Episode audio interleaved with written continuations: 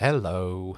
Ignore me when I say at the beginning of this that it's episode 364 because, as you can see from looking at your MP3 player of choice, it's episode 366. Yeah, I squeezed in a couple of interview shows uh, that I didn't think I'd be able to get out in time before this. So, uh, yeah, it is episode 366.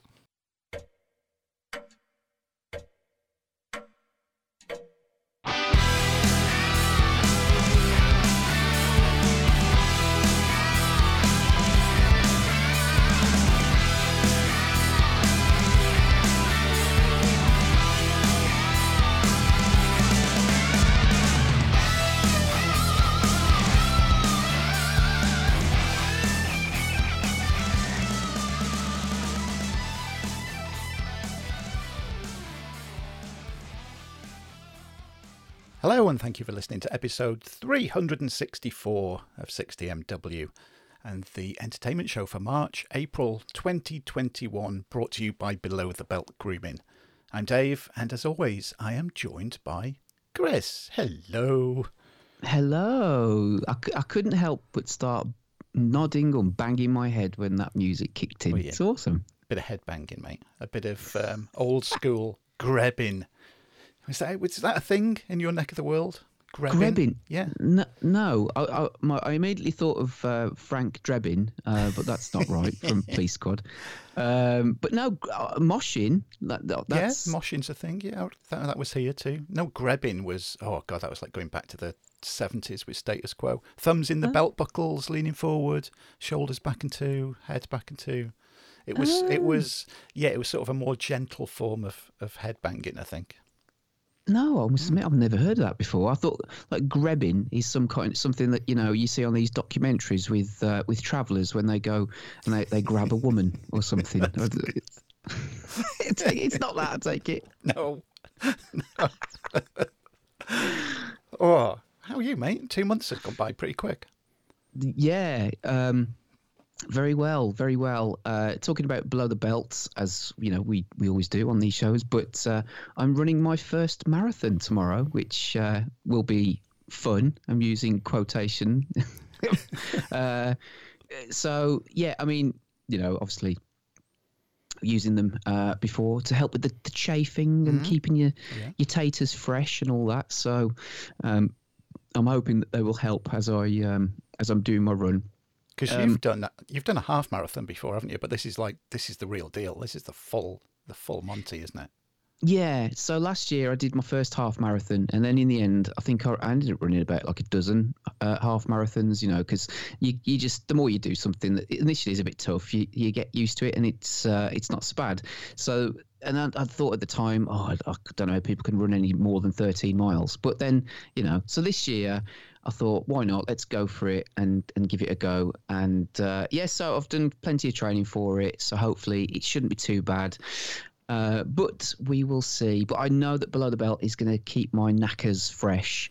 Um, uh, it'll be the, the real test. Do you know what I mean? I think it'll be the proper test. The, the one worry I've got, I know Tina's talked about her boobs and below the but, but below the belt because like below the boob was Yes. uh, pot- Yes. potentially a thing but uh, it's not about keeping them sort of like not sweaty it's about them not cracking because oh god i've had some fucking cracked nipples I thought you were going to say you've had some cracked knackers then. Oh, jeez.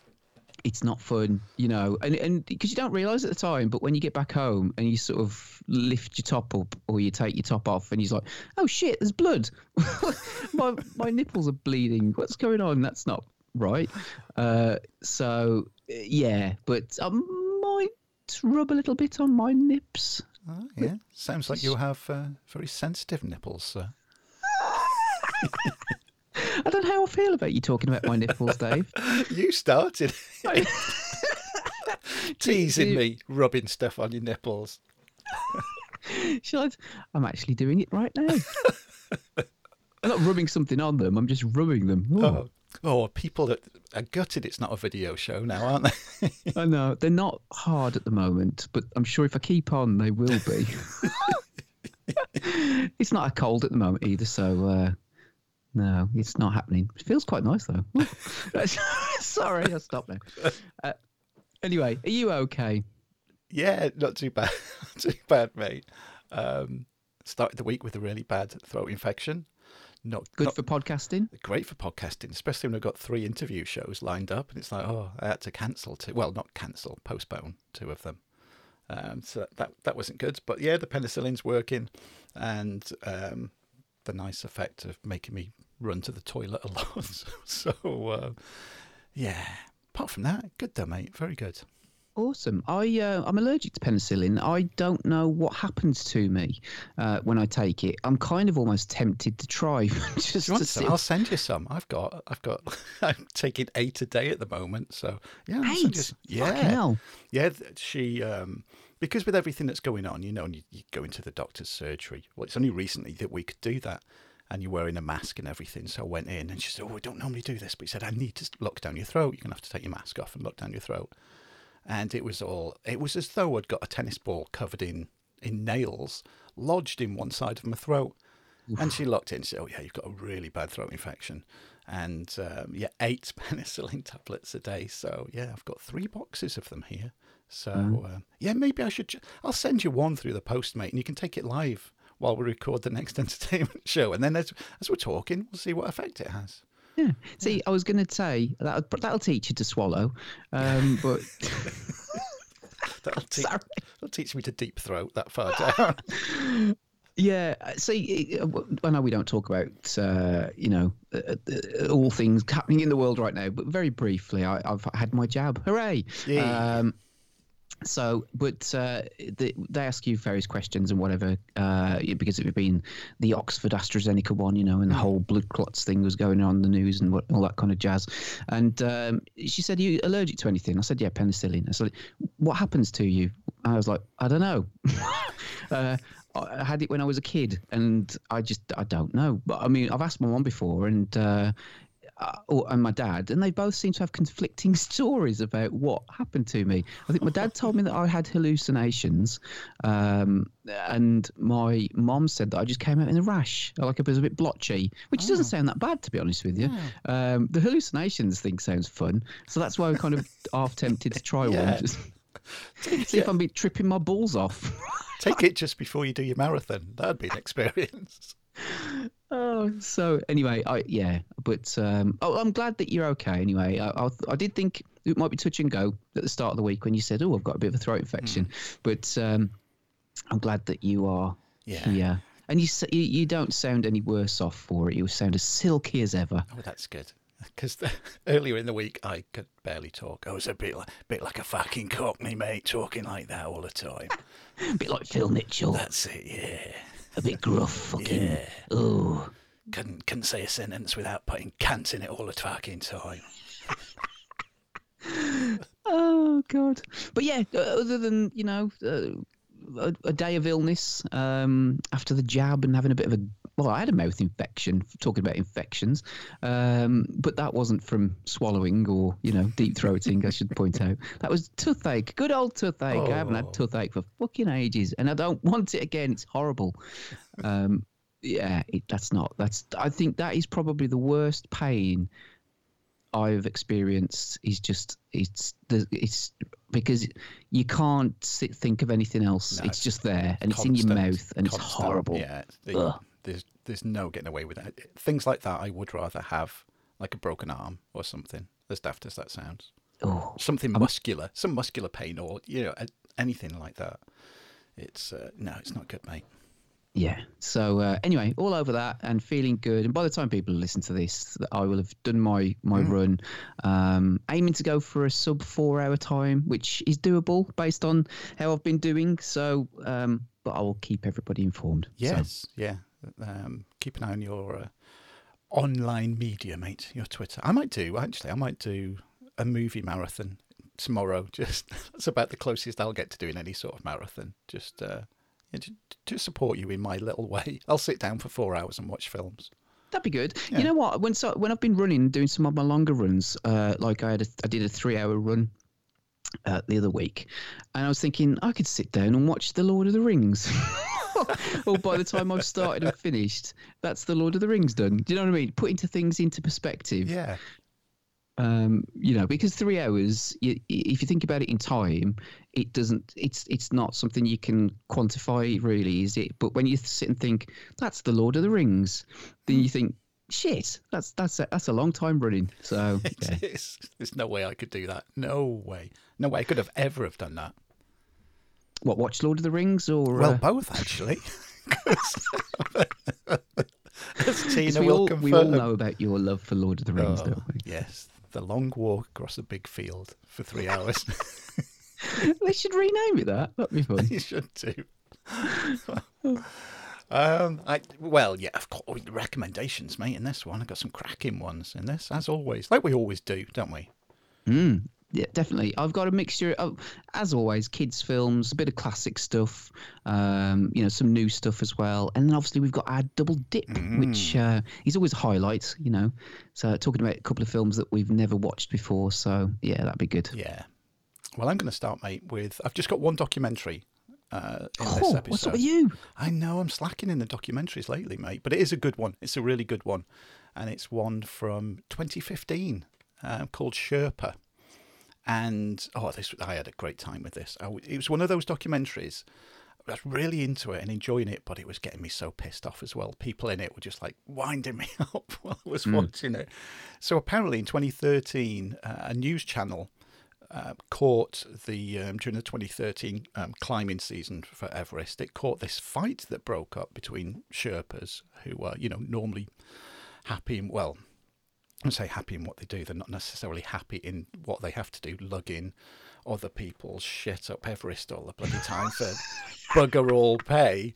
But you know they put on a, a pleasant front to the people that are doing it. So in 2013, this news channel they caught a fight that broke out between a load of the Sherpas and a load of climbers. So this documentary film crew thought, right, for the 2014 climbing season, we'll go across to Everest and we'll make a documentary about the Sherpas and try and get to the bottom of what was pissing them off and do all of that. So, uh, as is the case with a lot of documentaries that we've talked about, it begins that's supposed to be the premise of it. That's why they go out to Everest to, to document the Sherpas and find out, you know, what's going on. While they're there, mate, there's this horrific accident. There's this huge ice fall comes down and it kills 16 Sherpas. And of course, the whole the whole documentary pivots. Then it's it's all about this, and oh, this is the point where I start to get wound up like mad because the very rich, overprivileged people, not all of them, but quite a few that were on the camera, um, started pissing and moaning because the Sherpas, naturally, we're talking 16 Sherpas died, 16 families that were affected. Uh, and again, they're there and they get fuck all pay. It, it goes into the amount of money that um, the country itself makes with all the business with Everest and the climbers. And I think people saw it on the news over here, probably worldwide. I think it was a few years ago. The massive like queue, the line of people to go up Everest. There, were, there was dozens of them all in a big line. It's you know it's really big business. And um, so these 16 Sherpas die, and then you get the tourists pissing and moaning. One said, Oh, I'll be devastated if we don't get to climb. Fucking Well, hell. yeah, not, not as devastated as the families of the 16 people who died, that's for sure. One tourist said, and this is fucking awful, because they were you know, so wound up that, you know, or the, this the climb, they've got flown all this way and paid all this money and they're not going to go. Um, who owns these people? Who owns these people? They actually Fucking said that. It's like, who do you think you are? What on earth? Another one compared them because the Sherpas then, all the surviving Sherpas, they get so pissed off. It's you know, this this is the last straw of everything that they've been putting up with, and um, they go right. We, you know, we're down in tools. We're not doing this anymore. We want better pay. We want better conditions. Uh, we want the government to come out. We want all of this fixed. So again, one of the, one of the tourists com- compared because the Sherpas have done this, compared them to the terrorists of 9/11, Oh, and it's I was like my jaw dropped. It's like really, have you just said that? And he was like, oh, really pissed off with them. Oh my god, it's um, but it finishes in a way that um, it, it gives you a little bit of hope for humanity after a lot of these tourists have ripped it out and you're thinking, fucking humans are shit. Uh, it does end with a nice little piece that I won't give away. And you think, okay, there, there are nice people in the world. But it's one of those documentaries, again, it's, um, well, on my Letterboxd review, I put it was infuriating, heartbreaking, and eye opening, but it, uh, it ends with an act of selflessness that you go, yeah, there's hope for everybody. It's uh, mm. yeah. Again, any documentary that um, begins going to tell one story, but then it pivots due to unexpected circumstances is always good. And this this is good. You don't need to be into climbing or anything because you know I'm not, and I really enjoyed it. It's just a really good, solid documentary. So that's uh, Sherpa from 2015. That sounds like, uh, like you said, you'd be getting so mad at those oh, wankers. Yeah, you know, uh, I mean, like you said, they can't get paid hardly much, well, hardly anything much at all, and they never get recogni- recognition for climbing Everest. No, well, it goes into the history of it when with Sherpa Tenzing and the um, the recognition that he didn't really get. There's a lot of backstory to the Sherpas there, and it really does open your eyes up to it. And then you, like I say, you've just got all these overprivileged people who who just use and abuse them and think it's all about them and then don't give a shit when 16 humans have died. It's like, oh, okay. so, mm. But it's good. It is very, very good, though. Good stuff. Mm. Cool. Uh, yeah, that's it for documentaries. I have got some films. I don't know. Do you want to go? Have you got any TV? I've I've got a TV. Yeah. Um. So uh, we started because we we watched the latest series of Brooklyn Nine Nine, which links nicely onto our one of our double dips later on. Um, because we love Brooklyn Nine Nine, it's mm. uh, it's such an easy show to watch. Have you ever watched any of them? No, never watched one of them, mate. It, they're on for about 22, 23 minutes, and they are so uh, quick and snappy, and the the humour's good in them. Um, but there always tends to be a little sort of theme or, or something, you know, uh, to do with human nature running, you know, through them. Uh, it's by the same writers as The Good Place. Um, so you know it's got that kind of level of writing to it which mm. is is awesome. Um, so we, we, yeah we love that you know. It's only a short one. I think generally there are about 22 23 episodes in a series but this one was only about 13 for some reason. I'm not sure why. Um, but yeah it's it's a cracking tv show. But then we were looking for something else to watch. So other than watching do you, do you watch come dine with me occasionally? Oh yes most definitely. That's a favorite of um that and dinner date when Tom comes to stay, they're usually like late night fodder that we put on. I mean, they are so addictive. Yeah. You know, for, for people who aren't, don't live in this country, you may have, may have something similar in America, I guess. I don't know. But um, essentially, you, you, know, there's an episode a day for five days um, because they have five people, five strangers who go into a home and have uh, the, the, the host has to cook a meal and put some entertainment on. Simple as that, really. Um, but the thing that makes the show is it's is it David Lamb, the, the guy who uh, narrates it? He's so funny. yeah yeah, and very funny. It, it's just the comments and everything. It's you know, it's it's a brilliant. I mean, it's one of those shows that we can quite easily sit down and we'll record them and then end up watching five episodes in a row. Uh, I must admit, I've never watched um, Dinner Date. Is that that's, that's good? A, if you like, come dine with me, mate. You've got to watch Dinner Date. Okay. Yeah. Okay. But but these shows tend to be on like a tea time. Well, they were anyway. But then you know they're everywhere now. You can record them on on anything. They're even on Netflix. Believe it or not. Bloody hell. I know the first series is on Netflix. Um, because it's been going for quite a few years now. Um, and also they have they tend to sort of like theme them based on the part of the country that they're in. So like um, they've they've even had some uh, in Wolverhampton, uh, in Dudley, which are sort of local areas to where I live. Um, you know, Lichfield, Birmingham, places like that. You didn't so, say Dudley right, mate. You didn't say Dudley right. Dudley. Dudley. Dudley. Every time I hear that word, I always hear it. as Dudley. Dudley. It is. Um, so uh, yeah. Anyway, but then we were looking for something else to watch. Um, and I remember you recommending it some time ago now, and this is on. Is it on Amazon? I think it's on Amazon Prime. Uh, Fleabag. Oh, Tina's yeah. Tina is um, loves it. Mad about it. Absolutely loves it. Yeah. Yeah. What about you? Have you watched it? I couldn't get into it. You know what? I've tried a couple of times. Can't get into it. Mm. So it's an interesting one from my point of view, in as much as so it's um, Phoebe Waller-Bridge, who is you know the, the, the I hate to say flavour of the month because that sounds really disparaging, but you know she's she's involved with lots of different things at the moment, isn't she? I mean, she's the, I think the new Bond film she yeah. she had some consultation with. Um, what else has she done? It's one of the uh, Star Wars ones as well. Was it was it Rogue One or was it a different one? It's she was in one uh, of the uh, Star Wars one. Well, she voiced and did the motion capture for one of the robots, didn't she? Yeah, uh, yes, um, and oh, I think it's more in a writing capacity than oh, Killing Eve. God, how can I forget Killing Eve? Yeah. Um, as you know, in a writing capacity, but she's the lead in this, um, and it's it follows her. I mean, uh, well, I'm looking now on IMDb. Her name is Fleabag, which clearly isn't her real name, uh, but it's about her and her life and how it's kind of uh, she talks directly to the camera. There's interactions with the camera, you know, and so she's like a scene will play out between whoever she's uh, talking to. They won't be aware that the camera's there, but you know, she will look at the camera and wink at it or say something or nod.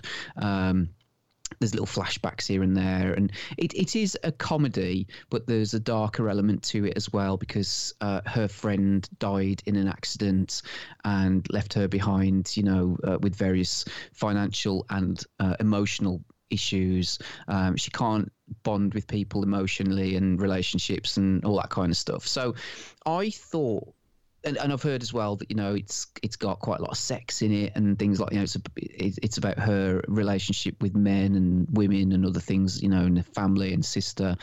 Um, I thought that Kay would really go for it. I'm not, and I can't put my finger on why, other than it's got a female lead and Kay's a woman. so I thought Kay will be, you know, be into this um, because it's not your usual kind of um, you know, male dominated, supposed sort of TV show, whatever you want to call it, or you know. So I thought that that would be a, initially a, a, point of interest for her. But Kay's very cool on it.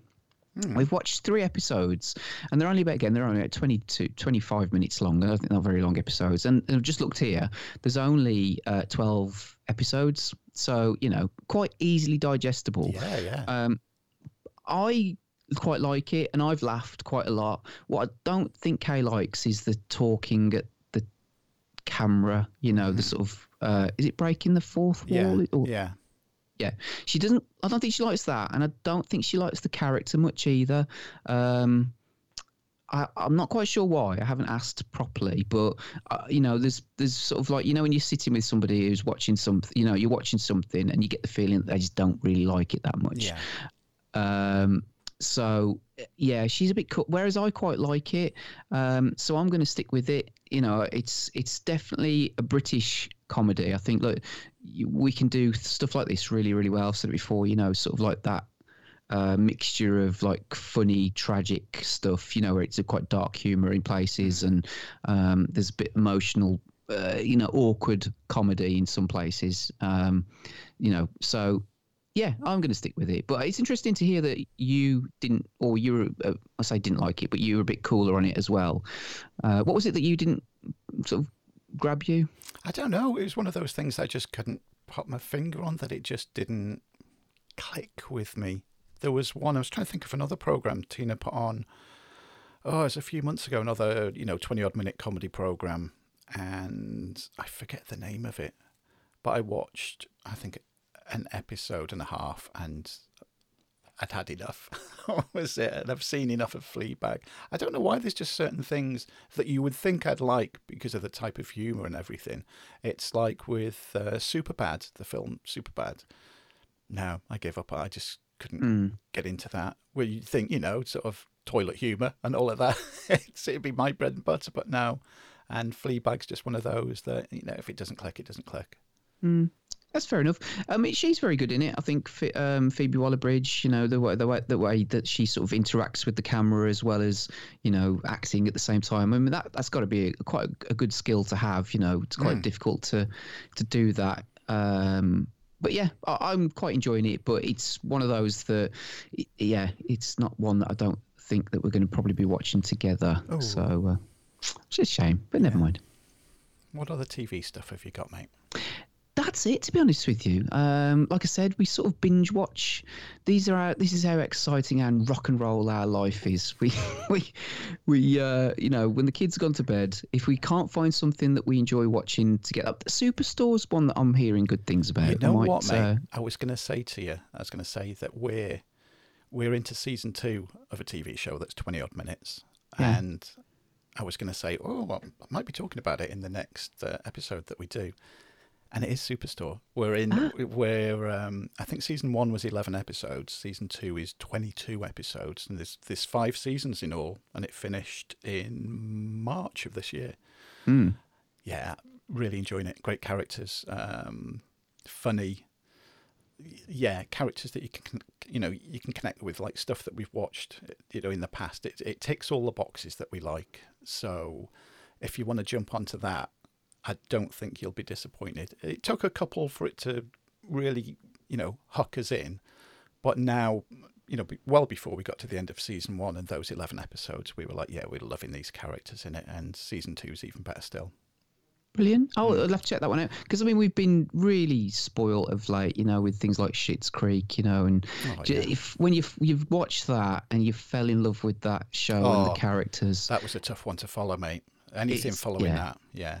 Although I know, I know that you and Kay as well, because you got hooked on uh, Uncle, didn't you? Oh, that! Oh my God! How the fuck? Uh, you know what? I asked Kay before I started recording because Letterboxd is awesome, but it doesn't record TV shows. Um, so I, was, I said to her, "What TV shows have we watched over the last um, six to eight weeks that we've really liked?" Um, she said, uh, "Come and have dinner with me."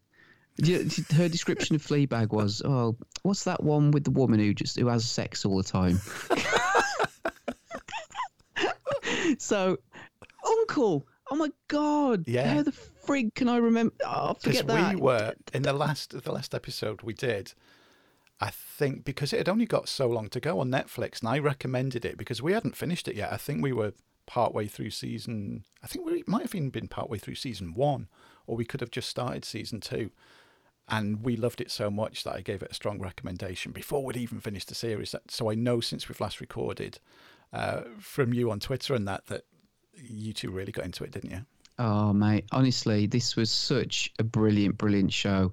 Um, uh, we I absolutely adored it. I thought again, in similar to Fleabag, in as much as there's some really really funny moments, but then some really touching moments as well.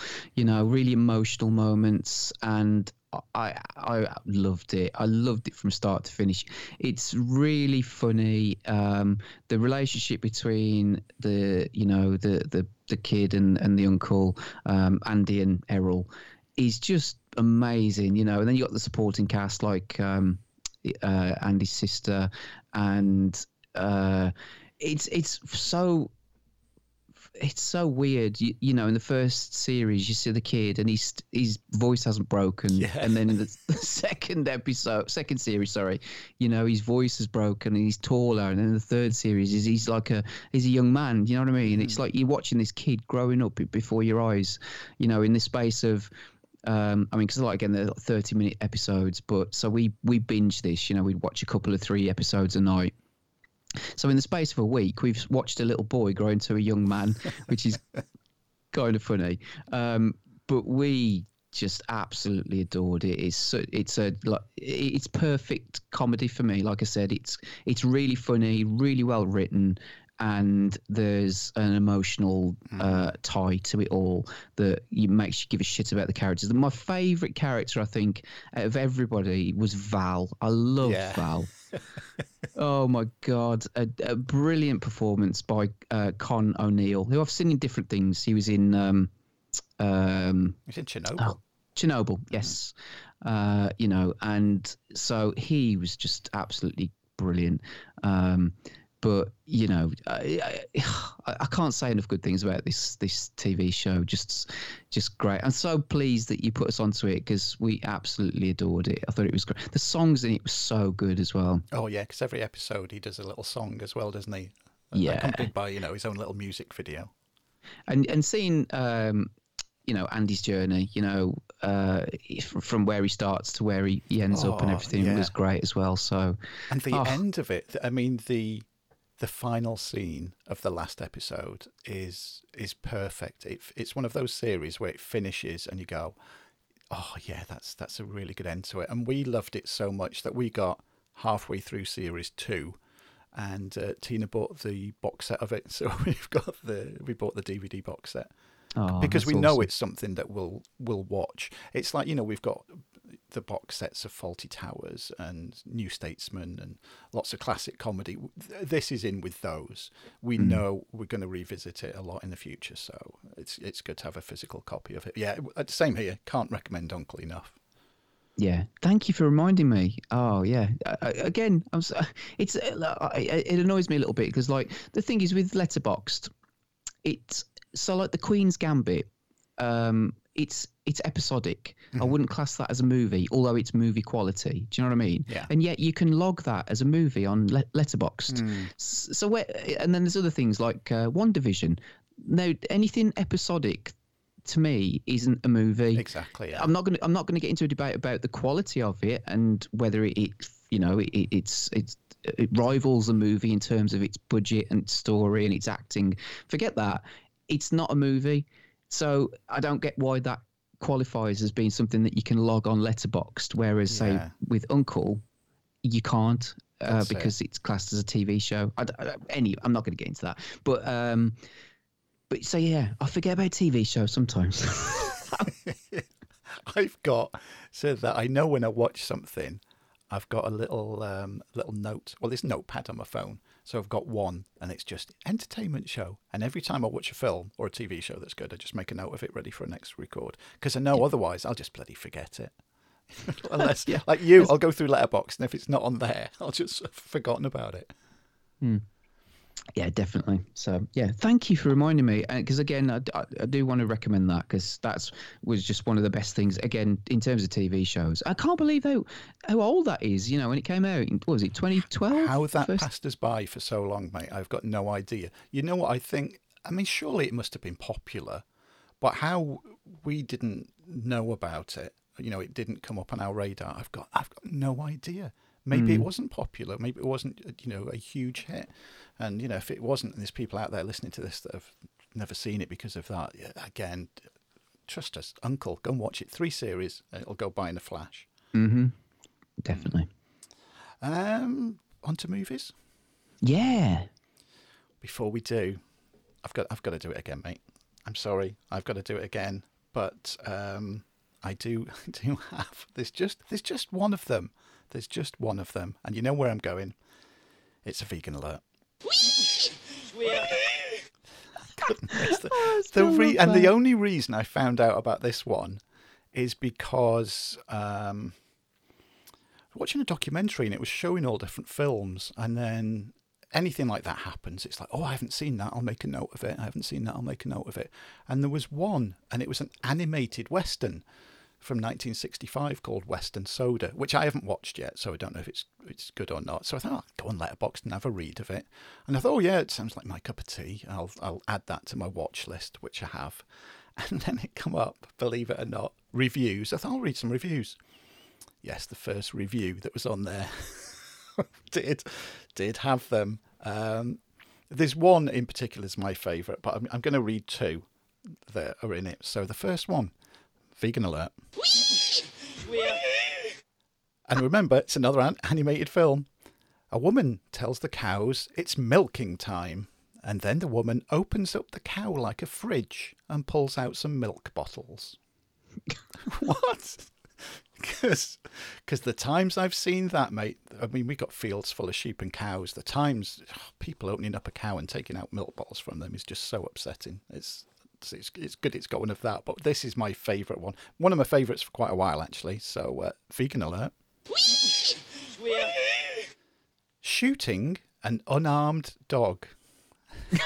What the fuck? It's the use of the word unarmed. Unarmed. It's as though if if the dog was armed, would that have been all right? Is it a bit more of a fair fight? why Why put? Surely could have put just like shooting a dog. Fair enough, but shooting an unarmed dog was uh, yeah that raised a smile, mate. So. Uh, so uh, something like Deputy Dawg would be okay i'm guessing yes. because you know it's got it's a it's a, a dog with with well got guns yeah it can fight back it's fair enough but uh, yeah never never ever shoot an unarmed dog wait until wait until it's armed itself then you're good to go so well there you go yeah we learn something every day. So I'm just looking at one here. There's it's called My Dog Stupid. Um, fully enough, and uh, it, Henry curses out dog. Is that? You're not allowed to swear at a dog, then? No, you can't do that. No. Okay. You know, even yeah, don't even think about swearing at the dog or any animal, for that matter, or else you could get very upset. Oh. Oh. That's mental. oh, right. First movie, mate, uh, from 2020, uh, Freaky, which we had a blast with watching. It's uh, it's a horror film, but it's, it's got a good dollop of comedy in it as well. And it's, you know, the body swapping films that were quite popular back in the day. Hmm. You know, where something Freaky. Friday. Yeah, exactly. Well, this is the title of this, I'm sure, has got something to do with it because it's freaky and the Friday from the Friday the 13th because there's a slasher killer in it. So there's there's Millie, who's um, she's a young girl in high school. She's in her final year, and there's this killer going around the town called the Butcher, played by Vince Vaughn. Very well played by Vince Vaughn as well. Actually, it's a great performance by him all the way through. And Millie becomes one of the victims, or almost becomes one of the victims, because when the butcher attacks her with uh, with this um, knife, something happens that magically they get transformed into each other's body. So Millie is now inside the body of the butcher, Vince Vaughn, and Vince Vaughn is now inside the body of a 17 year old girl. Um, which you can imagine he has quite fun with when he finds out he's inside the body of a 17 year old girl. Th- this is fun. It's a fun film. It's quite gory in places as well. Um, you know, there's quite a bit of blood flying around. But Vince Vaughn's performance in it, mate, is absolutely brilliant because he's playing a 17 year old girl and the stuff that he does. And uh, Kathryn Newton, who plays Millie as well, she's she's great in it as well. And it's the playoff between the two characters. And the thing is that Millie has only got 24 hours to fix what has happened, this curse, or else if she doesn't do it, they're trapped in those bodies forever. So Mm. yeah, there's the there's the time limit, and she's helped by her mates because of course she's she's now the butcher Vince Vaughn, so she has to approach her high school friends as Vince Vaughn and try and convince them that she's Millie, which makes for some fun scenes as you can imagine. But it, it's got everything. It's got laughs in it. It's got some gore in it. It's it's just very very entertaining, and we had a great time with it. So uh, freaky.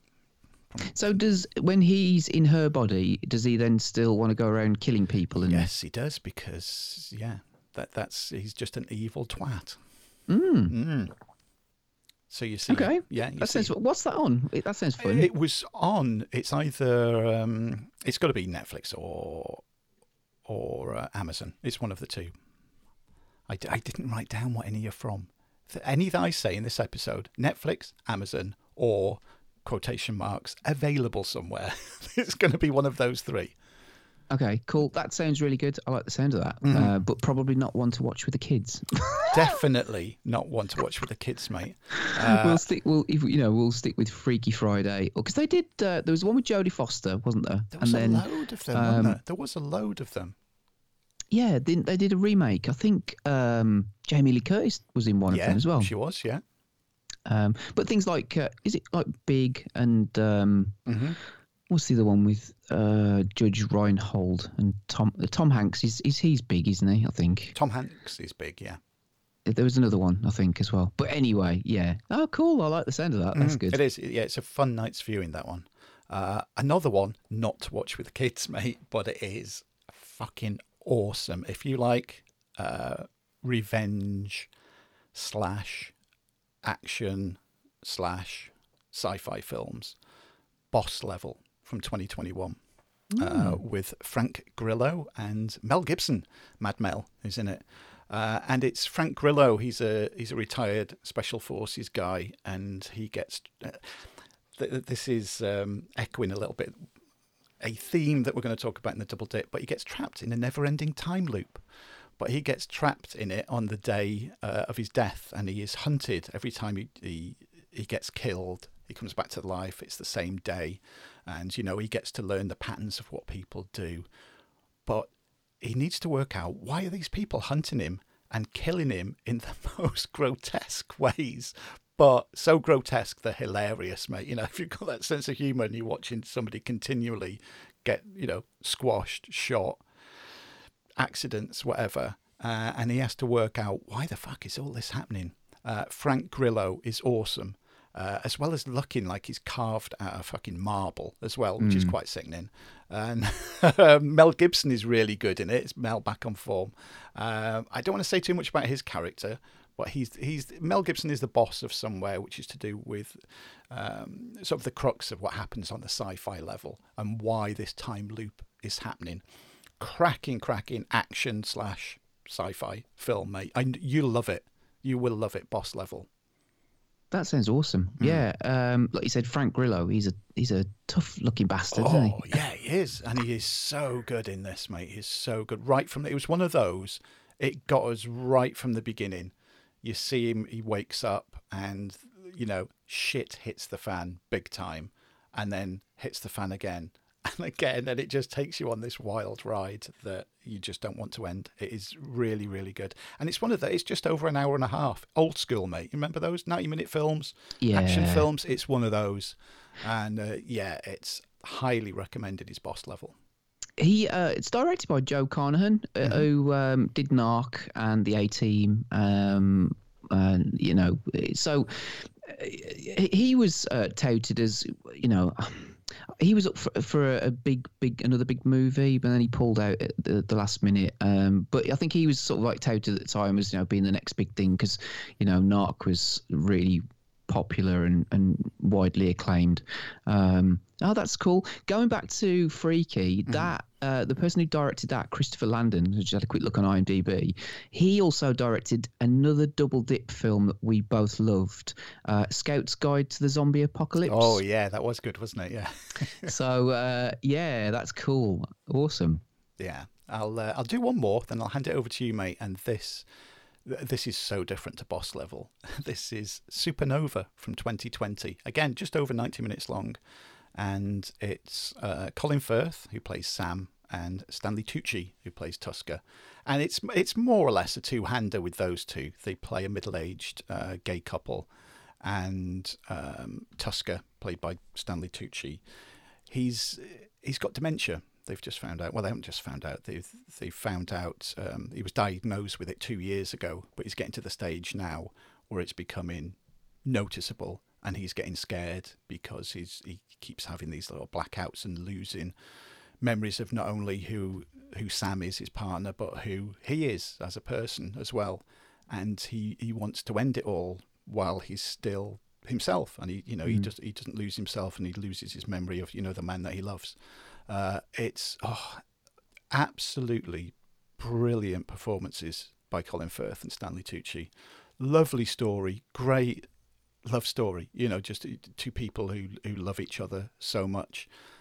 Not not a lot happens in it. You're following them round because they're doing one last trip across England, you know, in an old RV, and they're visiting friends and family, and you know, one last visit here and one one last visit to see them, um, and then Sam finds out that uh, Tusker wants yeah, plans to kill himself because that's what he wants to do. Uh, and he finds out by accident Tusker wanted to keep it a secret, and he finds out, and then the decision is, well, does he let him do it? Does he let him do his wish and kill himself and, and end it while he still is him, or does he naturally? His first thought is he wants he doesn't want him to do it. He wants to cling on to it. He wants more time with him, and he doesn't mind that you know the man that he loves is slowly going to drift away. The body's there, but the mind's going to go and it's it's all about the performances and the heart and soul of the story, which is is so lovely, and you know it's relatable to to anybody that's you know ever been in love or is in love. That if something happened, such a hard choice. I mean, I went through with my granddad. He got dementia, and I saw him disappear from the person mm. I knew, and you know he didn't end up knowing us. Uh, but to go through it with the person that you love and see them disappear must be like so so heartbreaking and, and difficult and it, it's really it's worth watching. I know it doesn't sound like the happiest of films. You might be sat listening to this and go, "Well, that sounds a bit, ooh, a bit depressing, maybe," but it's not. It, funnily enough, it's it's it is it's heartwarming and, and makes you sort of reassess life and, and take the little moments that you've got now and appreciate them more. And and again, just sit back and watch two actors at the top of the game and giving really good performances. Mm. Um, you know, and why the, these are like you know Oscar worthy performances for them both. So if you want something a little bit different, and again it's only just over ninety minutes long, um, and you're in the mood for some, you know, you don't want an action film or something like that. You do want something just, just to sit back and just let it wash over you. Supernova, you can't uh, can't go too far wrong with that one. Mm. That does sound good, I must admit. And uh, like you said, a changing pace. I mm. like both of the actors. I, I, really like Stanley Tucci. Actually, I think he's he's, really uh, he's, brilliant. I mean, Colin Firth, you kind of expect him to be good in most things, don't you? Hmm. Generally, mm. but Stanley Tucci as well. He's he's great in everything I've I think I've ever seen him in. Um, so yeah, that sounds good. Mm, just good. Go on then, mate. All right, so um, a, a, good few kids' films, as I'm sure you can imagine, um, having two young youngsters. So uh, the first one, then, because there's a bit of a tale behind this as well. Ooh. So have you seen or heard of Yesterday on Netflix? No, Yesterday. Uh, okay. Yes Day, yeah. So it stars Jennifer Garner, who's the mom, and then Edgar Ramirez, who's the dad, and yeah. they've got uh, three children, uh, two girls and a boy. One of the girls is sort of, you know, um, a teenager, and the other two are a bit younger. So, but it, it, it starts off and it, um, I should say it's hugely relatable from a parent's point of view because it starts off they haven't got kids. Um, mom is very sort of free wheeling get says no, yes to everything gets involved in in all sorts of different things like the, the sort of opening credits you know is, is her before kids you know she she would go out do stuff do skydiving you know do anything anything um, and then meets um, uh, Carlos, who's played by Edgar Ramirez, you know, they fall in love, and then the kids come along, and uh, I, I, I uh, I I have to say, you know, because obviously speaking from my own experience as a parent, you know, the kids come along and ruin it. oh, okay. because you know your life changes considerably. Oh when, yeah when you have kids, you know, and you have to sort of put aside all of the things that you um, you loved, um, or you know, you have to uh, your priorities change massively. Oh, I'm sure incredible. anybody who's a parent knows that. It is incredible, isn't it? How much, and it's it's hard to describe. I know people telling me before you know I had kids, and it's like people go, "Your life is going to change so much." Yeah, no, it's be fine. It's oh, it's indescribable how much your life changes when you have kids.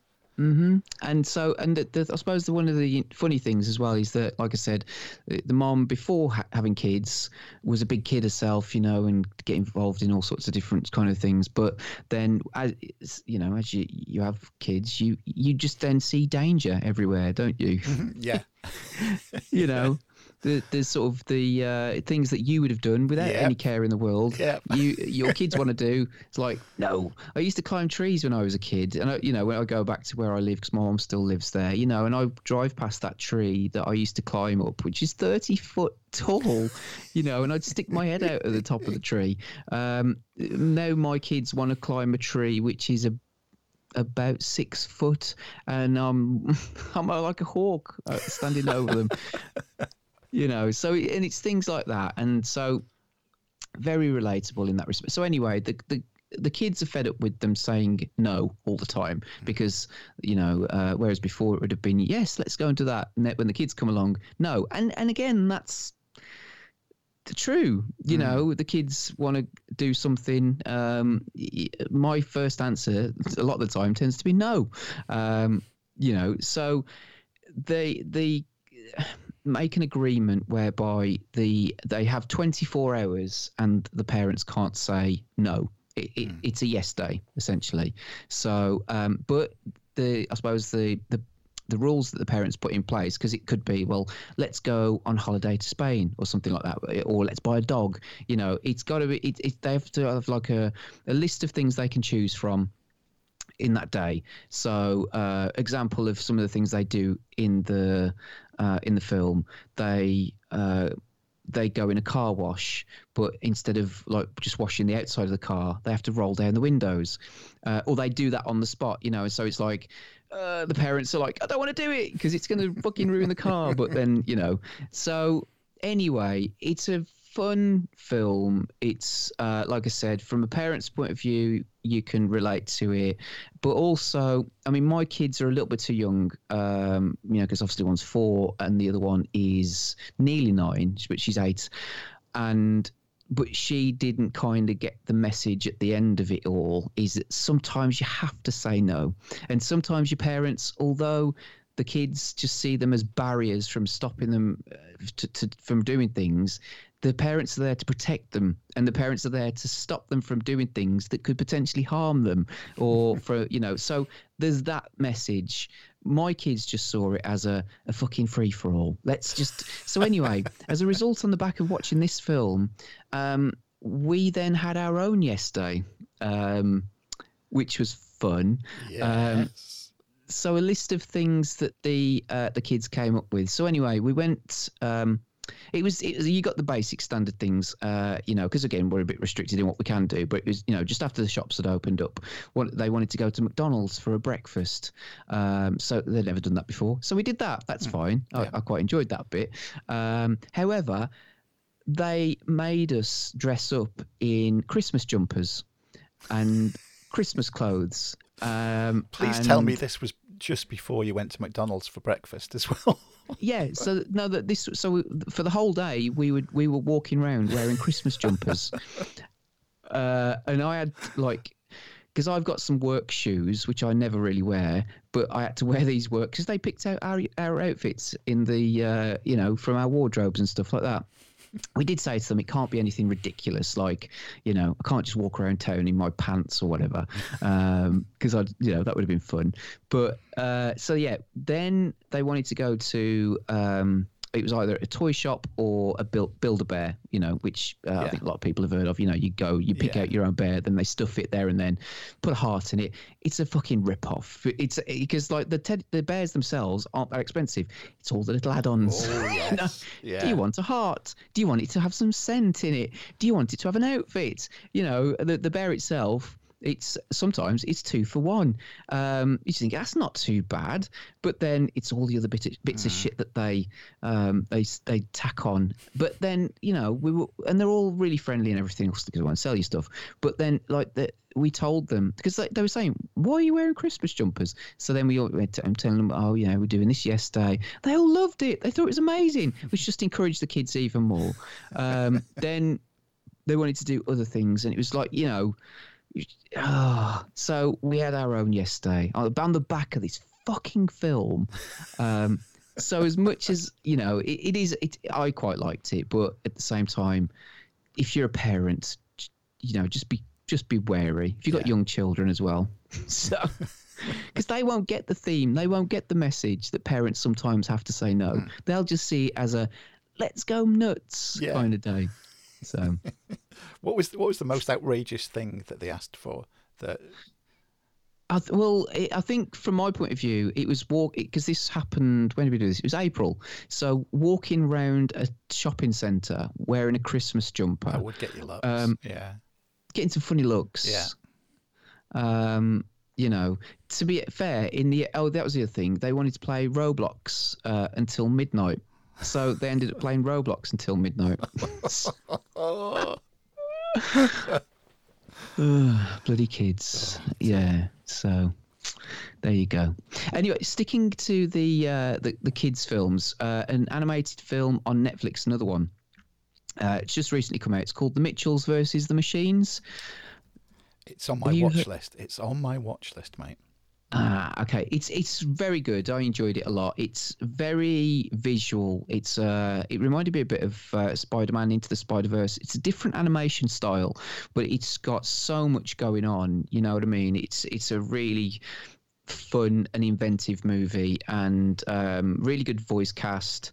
Um, you know, it's it's a again. I think you'll like it having the daughter. Um, I mean, obviously yours is a, a bit older than mine, but it one of the, the so they, they've got two children a boy and a girl and the girl wants to go off to college and uh, she's growing up. And she had a relationship with her dad when she was younger that was quite close but as they've gotten older they clash a bit you know and um, they just don't relate to each other particularly like they used to anymore because she wants to go off and do her own thing. Her dad's you know uh, got his set in his ways and whatever. And the mom t- tends to be the the sort of like you know the the um, uh, the mediator in it all. You know what I mean? Mm-hmm. Um, and so it's that kind of dynamic but then on the the backdrop of it all or the, the thing that's happened is that you know the the machines are taken over the world sort of very maximum overdrive um, but it's it, and it's got Olivia Colman in it you know and she's a, the voice of this supercomputer that is wants to take over the world and it's it's really like I said, it's a really funny, witty script uh, in a lot of ways. It it has lots of uh, digs at um, technology, social media, uh, how we are so reliant on things like Wi-Fi. I mean, there's there's a really really funny scene in it where um, the machines are starting to take over and everything, and they're like, how can we really cripple the the humans? So they turn off the Wi-Fi and chaos ensues. It's really good. Um, it's yeah, it's just a, it's a really funny, inventive um, really well animated movie um, with a very good voice cast. And yeah, it's it's it's a good one. I think although it's aimed at kids, you know, I enjoyed it, and uh, like the best animated movies, you know, the adults get something out of it as well. So yeah. Do you know what else it's got, mate? I don't know. Go on. It, has got a vegan alert. it's got quite a few actually. it? yes. One of them Katie's Burger talks to her. that is true. Yeah. And there's another one. Vegan alert. Hamburgers make the family throw up, which which I thought that's that would be a good thing, wouldn't it? That, a plus point. But there is there is actually this has even got a vegan point. There'll have Ooh. to be accommodation for my pussy. it was just an excuse to push that, really. Uh, no animals were harmed in the making of the documentary that the Mitchells filmed, if that makes sense. Yeah, yeah, yeah. That's, uh, so yes. no, no animals so, uh, were harmed in in that animated film, thankfully. Mm. Yeah. Well, there you go. But no, he's good. It's very good. Um, a tad too long, perhaps. It's an yeah. hour and 53 minutes, um, mm. which I think pushes it for an animated movie, you know, because, yeah. you know, if it's aimed at kids, you want to try and keep it fairly snappy. Do you know what I mean? But uh, yeah, very good. Good. So can I do one more? Yeah, that's the end, that'll be the end of my kids' yeah, sort of roundup, I guess. Yeah. So we we watched um, in my quest, I guess, to it, sort of educate is is probably the wrong word, but you know, to sort of um, share my my um, movie going experiences from when I was younger. Um, you know, we've done Jurassic Park, we've watched uh, Indiana Jones trilogy, uh, uh, you know, and things like that. So we watched the Back to Back to the Future trilogy. Oh, what did they think of those? So the first one, I mean, the first one, I think is perfect. I think it's such a good movie. It's brilliantly filmed, uh, acted. Uh, it's got it's got a mixture of comedy. It's got a mixture of romance. It's uh, got a bit of action in it. It's you know it's so good. It's such a really good. And the the scene at the end where. Um, Marty gets back home, and then Doc Brown comes uh, back, you know, from the future, and you know then he you know they get in the car and you know he says that line oh we we don't need roads where where we're going mm-hmm. and then the car takes off the the reaction of lucy was absolutely perfect she just went whoa you know what i mean where the, the car just it's awesome so those kind of little um those things.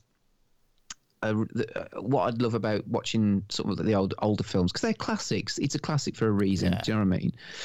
Um, Back to the Future Two. I remember going to the cinema to watch that, and it's it's it's def- definitely a lot darker in tone.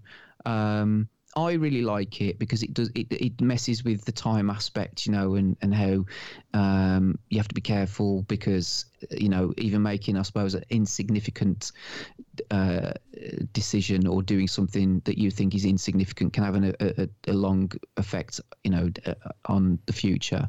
So I like that, but it's definitely darker. There's a lot more swearing in it.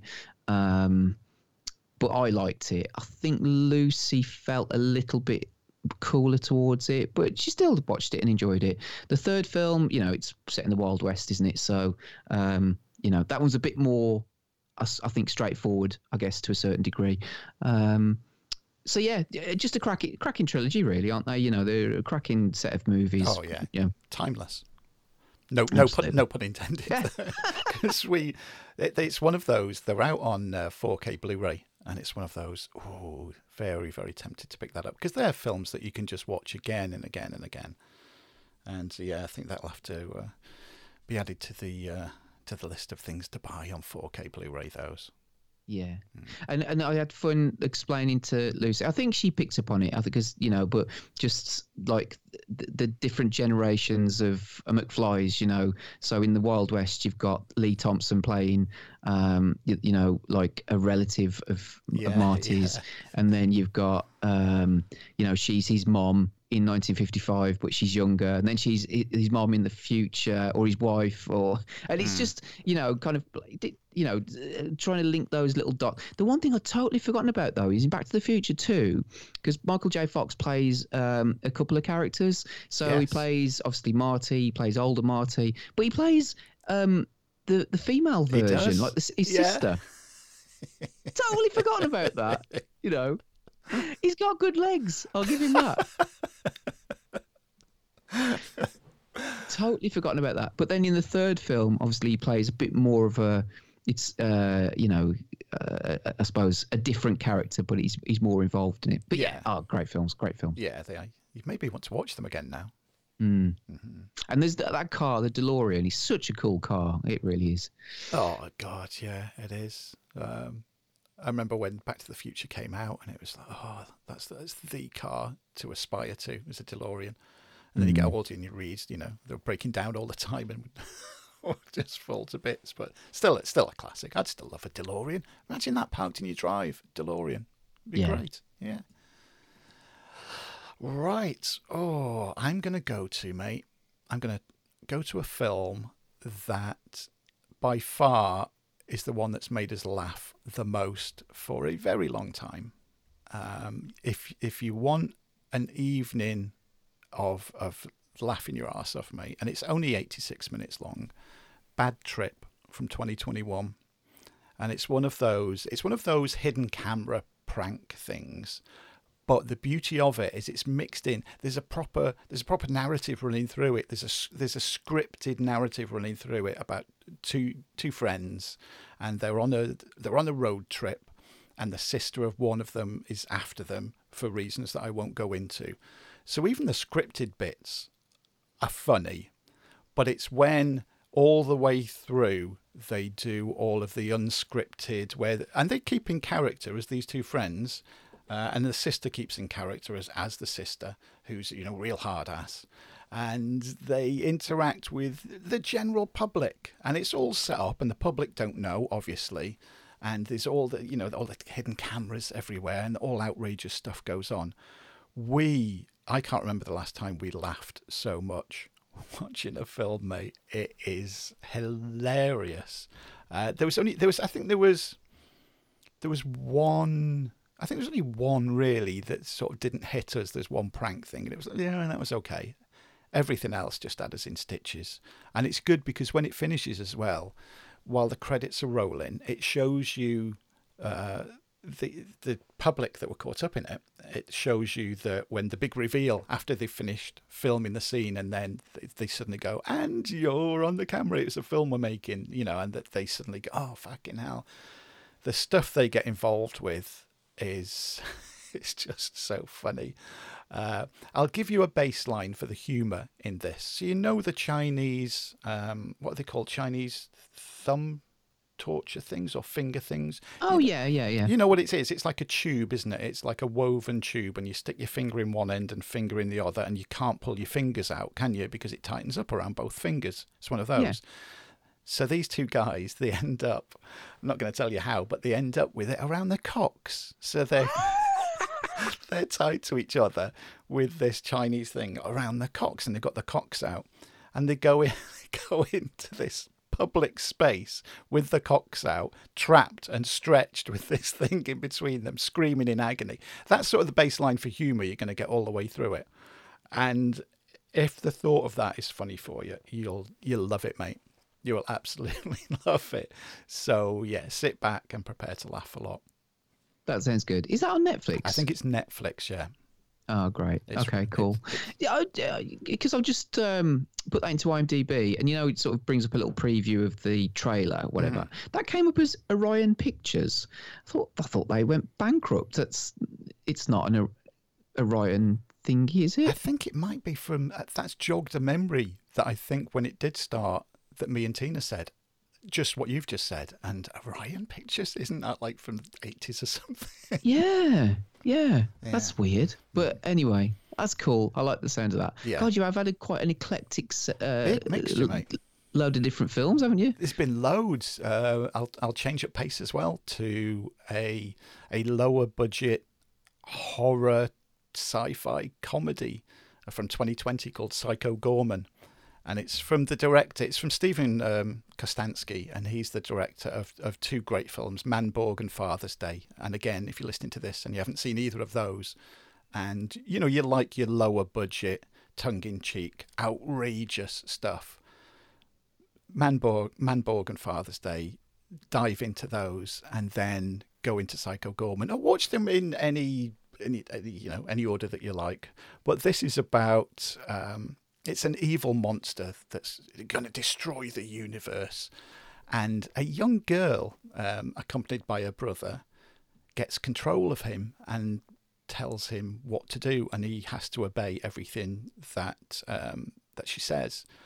And the character Mimi, um, played by an actress, a young actress um, called Nita Nita Josee Hanna, she is absolutely brilliant in this, and it's her performance that carries it along. She's so good as as this evil, evil young girl who suddenly finds that literally in the palm of her hand she has the power to control this uh, out of space being who has all these different powers and the shit that she makes him do it's it's very very silly as is manborg and father's day uh, but if you like that kind of stuff there's some great practical effects i mean it's all the way through tongue firmly in cheek uh, but again, it's just such a fun, outrageous, over the top, gory, funny film to watch. Um,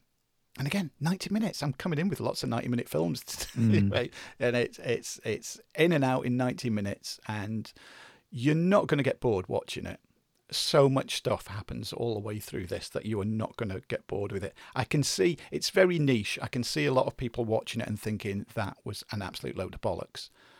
But if you're the type of person that does like this type of film, there's a lot to love in it. So, Psycho Goreman. Mm. I like the look of because I've just been clicking on some of the films that he's directed. Um, particularly like you said there, Father's Day Father's and Day. is- Manborg. Father's Day is one of my all-time favourites. The um, the posters for the fil- the films of themselves are awesome. They- Yeah. they- you know, they'd be one of those ones that you'd pick up in the eighties at the video shop, and you'd immediately rent it because it just looks an amazing, you know, uh, film just based on the the artwork. um, and Psycho Goreman, that look that's very cool as well. Mm. Yeah. It is. It is a good one. Uh, I'll do one more and I'll hand it back to you, mate. Uh, this one, this one is my, it's my film pick of this episode, mate. You know, if you're gonna, if you're only gonna watch one out of all the ones that I've talked about, watch this one. It's from 2021 and it's called Nobody. and oh man, it's uh, it's uh, Bob. I'll fuck up names. Me. Odenkirk, is it? Odenkirk, yeah, who plays a guy called Hutch Mansell, middle-aged guy, uh, who uh, I'm going to be so careful of what I say about this. He's a family man. Uh, he has a secret past that his family are not too aware of. Um, he's he's a bit of a hard bastard. His house gets broken into. He doesn't react to the breaking in the way that he wants to because he knows what he's capable of and he doesn't want to let that side of him loose again. So then he regrets not taking, you know, taking action against the people that broke in. Things happen. He's on a bus. There is one of the best fight scenes you are ever going to see on a bus with him and uh, a gang of youths. Some rapscallions come onto a bus and uh, he gets pissed off with them it is one of the. I mean, people. It's all they live awesome over the top fight scene. Uh, Double Date. Uh, if anybody's not seen Double Date, go and watch that as well. There's a fight between a man and a woman in Double Date, which is fucking awesome, and the film's awesome anyway. There's an interview show uh, that me and Tina did with um, Danny Morgan uh, who wrote it and is the lead actor in Double Date as well. That's a really good film. Great fight scene in that. The fight scene in this, just one of many fight scenes in this, but the one on the bus, oh man, it is fucking outrageous. But it's it's it's not over the top. Well, it is over the top, but it's also very believable as well. And when he he takes a licking too, and you feel every punch, every hit, every kick every, everything about it. it and but there's much more to it than that. The character is so good. He goes through so much. It's again, it's another 90 minute film. I know, yeah. and um, it's one of those. You, we didn't want it to end. We did not want it to end. There's amazing scene after amazing scene with a character, a main character that you genuinely care about and you go you're rooting for him and he's against all the odds and you think oh, oh this is going to be too much for him and he drags himself through it it's such a good film uh, and i can't recommend this one highly enough as well so yeah without giving too much away about it but you, again it's just, it's a, a, wild ride of you. It, you'll wince watching some of the fight scenes in it. You'll go fucking hell that that hurts. But then you'll be like whooping and hollering and cheering him on, and then you'll be screaming, "Oh no! Don't let that happen!" It's it's so good, mate. Nobody, and it's such a shame. I think this was due to come out. I think it was due to come out last year. I could mm. be hmm. wrong on this. So I think it was going to be a cinema film last year, and of course, you know, cinema's shut and everything. This so deserved to be seen on a big screen by a room full of people. It's one of those where if you get the right audience with you in a cinema, you'd be like cheering like mad all the way through it. It's it's really really good, mate. So um, yeah, and everybody listening, don't miss out on this. Nobody. I might watch that after we finish recording because that sounds brilliant. And I have seen, I must admit, I saw it because um, I watched the UFC and they so they have like trailers for things that were coming out in America that aren't out over here. So I saw this and I thought, oh, Bob Odenkirk. He, I watched him in you know Breaking Bad and mm. a bit of Better Call Saul, you know, and this doesn't seem like the kind of film that he would exactly. be in. You know what I mean? Because that's so, where Tina knows him from. Is from those programs. I haven't watched either of those, so to me, he's he's like a new face. He's like a fresh face to me. I haven't. I don't link him to any of those characters. Uh, but even with Tina, who was familiar with him in those programs, she was just caught up in it. You know, forgot about those and and linked into the character that he plays in this and was rooting for him. Yeah, if you watch it tonight, mate, it's it, I'd love to to know what you think of it. I can I would be extremely surprised if you didn't love this film. Mm. Mm. Yeah, I'm definitely gonna check that one out. I've heard a lot of good things about it as well, so that's just the the icing on the cake. Brilliant. I have I've only got one more before we got into the double dip, and I'm sure I would be very surprised if it's not on your list. So I'll hand it over to you, mate. Uh, yeah. So um, this one's a quickie, uh, but uh, you talked about this some time ago. Um, the founder mm. with um, uh, Michael Keaton, and this is all about the sort of like the beginnings of uh, McDonald's. Yeah, yeah. And um, it, uh, we watched it. It's on Sky Movies at the moment, but I think it's on other things as well, like Amazon or Netflix or whatever. Um, enjoyed it for the most part. I think the thing that uh, I mean, Michael. Um, Michael Keaton's brilliant in it. He's he's really good, as uh, he's in most things that you see him in. I, I really like Michael Keaton. I think you know going back to the early days of first seeing him in uh, Beetlejuice and obviously Batman. So I've always had a soft spot for Michael Keaton. But he's very, very good in this.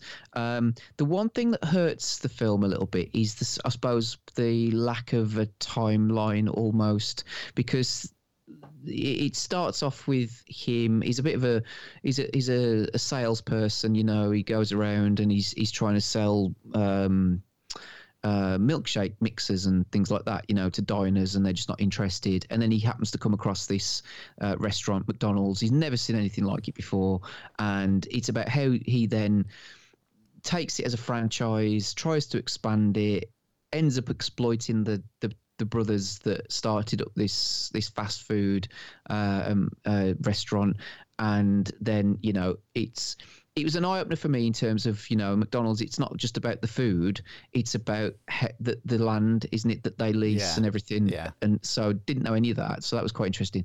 But everything seems to happen.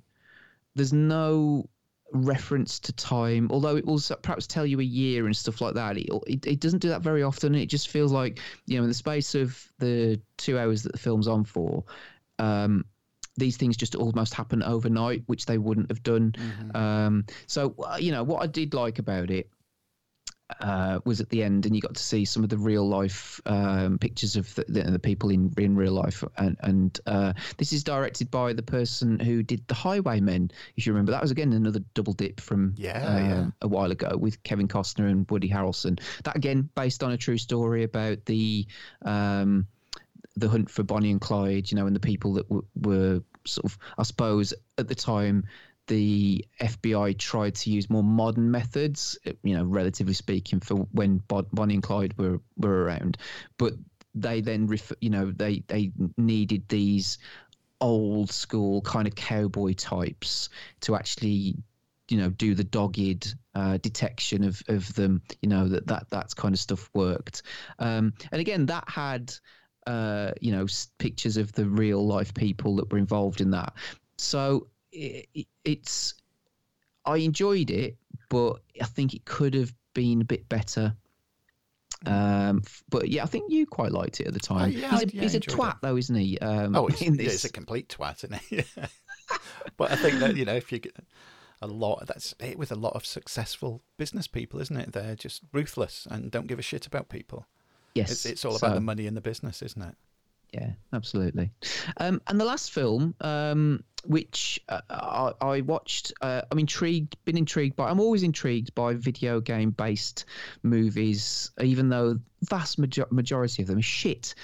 Um, but you know, I was looking at the, this list on IMDb of um, video game movies, and you know, started off with Super Mario Brothers back in 1993, which I've never actually seen. Have you seen that? Yes, I have, unfortunately. Is it bad? From memory, it is fucking awful. Yeah, it might actually watching it now, knowing that it's shit. It might be a bit more fun going into it and, and just to take the piss out of it more than anything, you know. So, uh, you know, maybe one day I might revisit it, or then again, maybe I, maybe I won't. But I just remember Yeah. it not being good at all. So I had no interest in it when it came out in '93. I think I was probably at that age where I wasn't. I was in '93. I'd have been about. I think I was about 17. So it was probably I was too old for it at that point, so I wasn't interested. And then I watched it because I just heard it was utter bollocks. Um, and then you got Double Dragon, which came out in '94, and then there was a spate of them, you know, from the '90s. And then periodically, every every year or two, there's a video game. Um, movie released. So then Mortal Kombat originally released in August 1995. I remember going to the cinema to watch that and I've always had a soft spot for it. I was quite like it. yeah. Um it's very cheesy. It's uh you know, it, but it, it just it felt like it was the best video game movie at the time um which probably isn't saying a lot, but it introduced the world to Paul W.S. Anderson as well, who's gone on to make a few other video game movies, such as the Resident Evil uh, franchise, you know, and uh, but I, I've always quite liked the original. I mean, uh, have you got any thoughts on it, or you know, the the sort of original Mortal Kombat? Yeah, I haven't seen it. I probably only watched it once when it first came out, but vague memories of enjoying it. Yeah. Yeah. Um, and then the sequel came out, Mortal Kombat Annihilation, which was utter bollocks. I mean, that that's bad, like really, really bad. And then, like you know, sort of uh, to a, a greater or lesser degree, you got, um, I mean, like you know, Tomb Raider with uh, Angelina Jolie. So these movies do attract quite big stars, you know, and and uh, you know they have a lot of money thrown at them. Um, then you know Uwe Boll did a load of video game. He just seemed to churn them out, and you know I think he quit directing in the end because he just got so much abuse off people. um, because of the, I've never seen one of his films. I must admit, you know. Uh, Have you you? know, he yeah. did- Oh wow. uh, have you? Are they any good? I've seen a, a lot of Uwe Boll films. Yeah, watch. Um, I think it's called Tunnel Rats. This one, I'm just gonna have to look up his name quickly. Tunnel Rats. It's like a Vietnam one. I remember being really good, but one that you need to watch because it is outrageously violent, and I loved it. Um, oh my god, this is great. Postal. Postal. I'm pretty sure it was Postal. Yeah. Yeah. 'Cause Um, the- because the game, the game was over the top as well, wasn't it? Yeah. I Um, think that was based on a postman just going crazy and killing people, which is happening in real life. No actually, it's not Postal. Rampage from 2009. Oh, right. yeah, Okay. but that one, I really, really enjoyed that. They're my, I'd say they're my two favourite Uwe Boll films. I mean, not high watermark, I guess, compared to some other directors, but Rampage and um, I've forgotten, forgotten the, the first one, Tunnel Rats. Those two. But uh, Which- Rampage, if you had to pick one of the two, I'd say go with Rampage. Okay. Again, not Rampage that was based upon the video game No. that The Rock later No. starred in. Not that one. Um, funnily enough, those two movies aren't based on video games, so maybe he's actually a decent filmmaker when he's working on something that's not a video game, but still. Um, then you got, you know, Prince of Persia in 2010, huge, you know, budget, bit crap.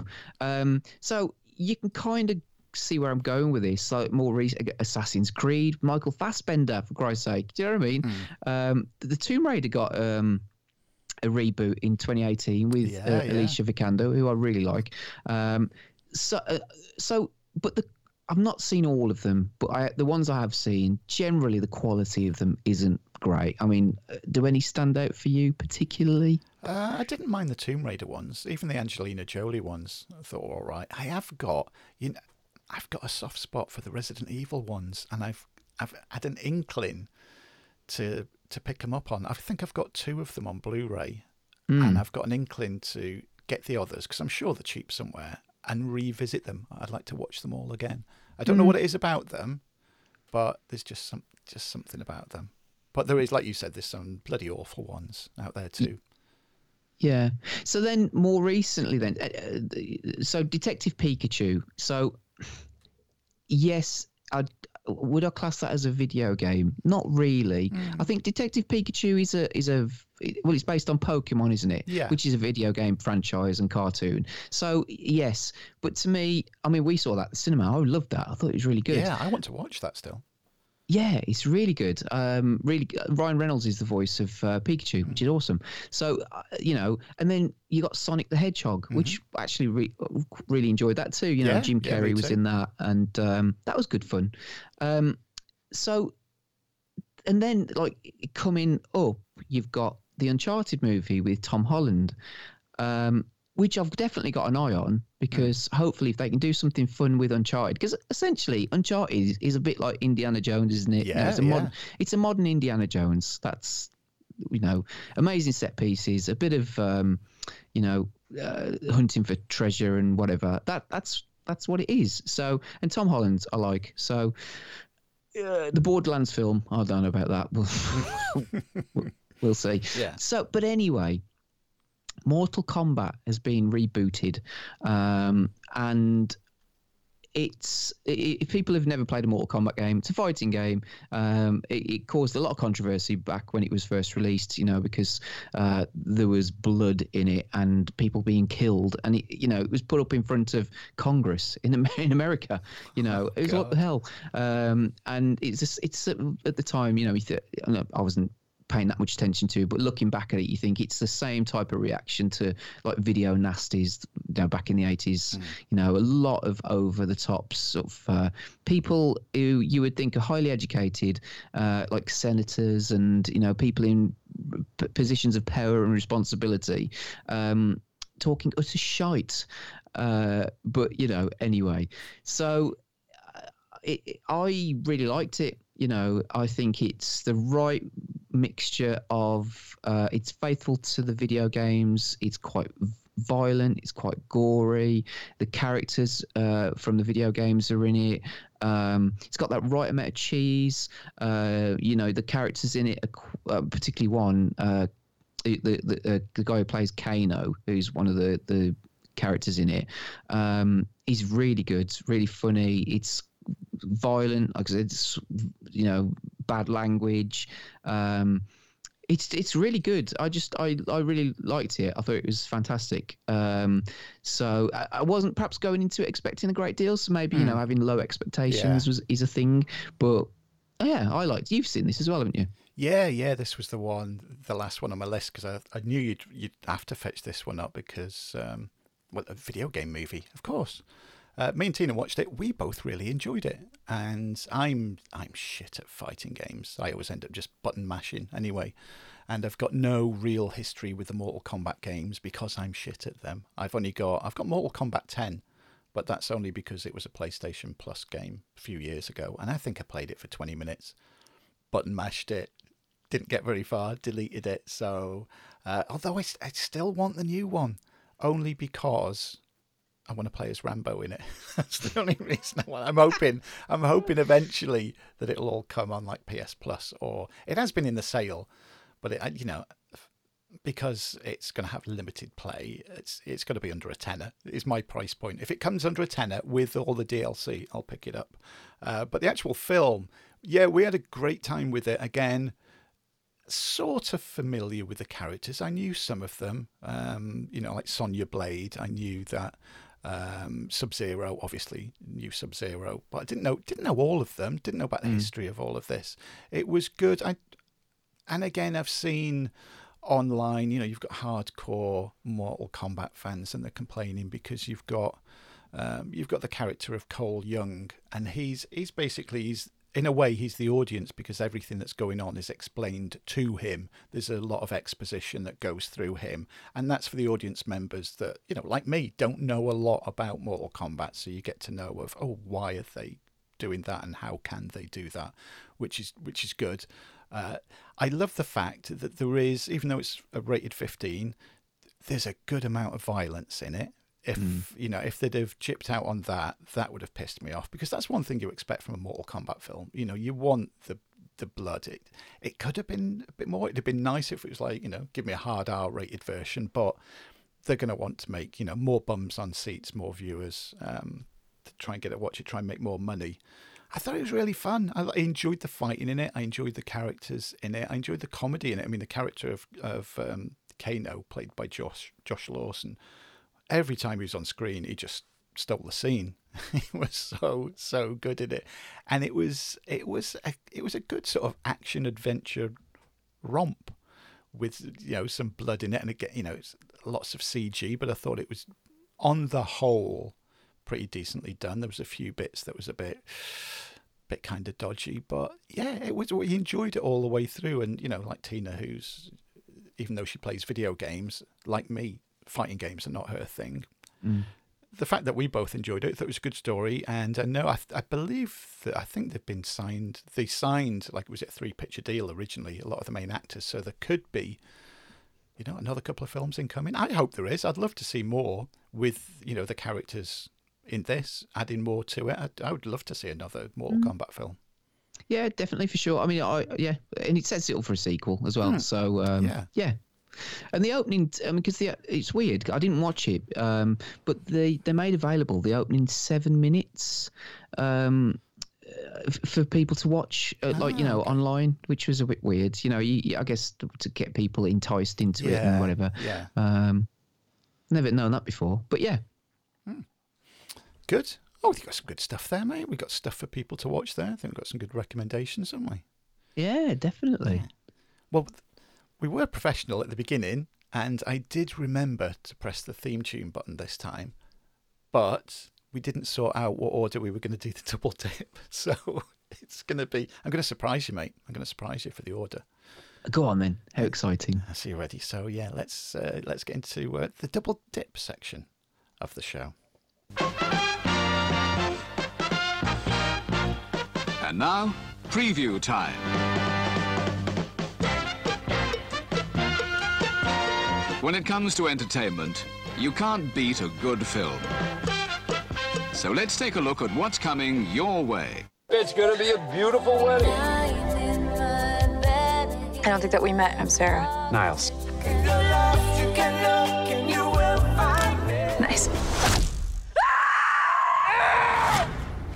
Niles? Don't come in here.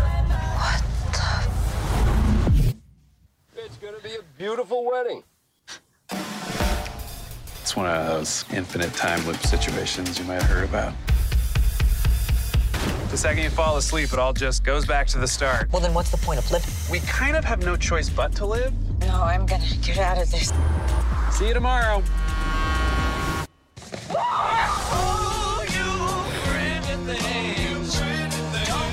I can't keep waking up in here. At least you have each other.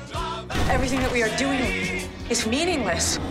Good day so far? Today, tomorrow, it's all the same.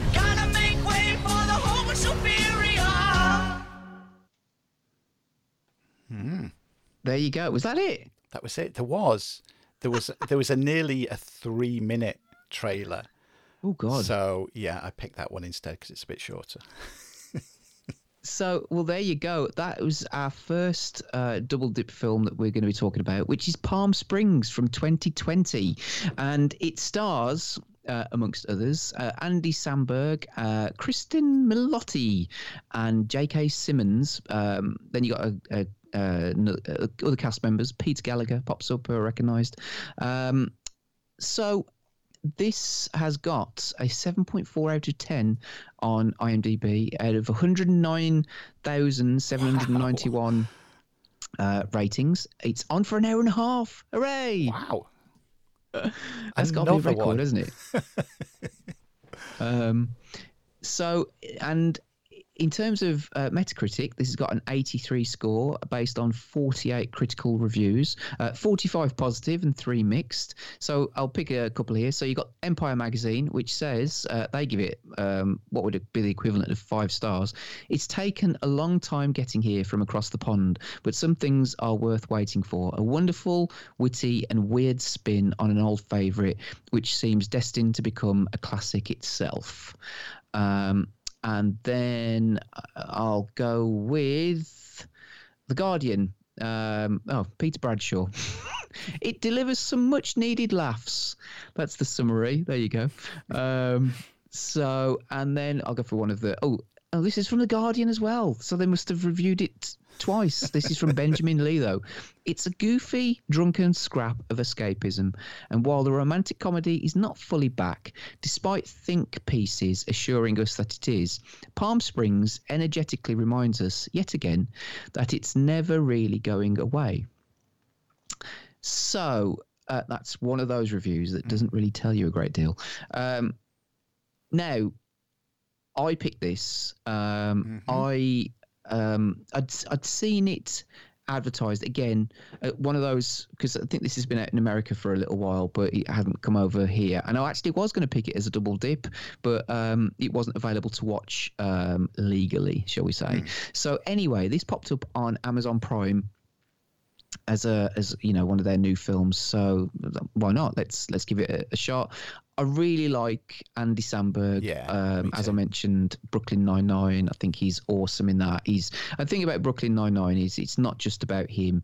It's got such a great cast that you know even if you perhaps warm to others a bit more or less than some of the the, the cast, there's there's somebody you're going to like in that, and it's Yeah. such a really well acted, witty, funny um, TV show that you know he's just brilliant.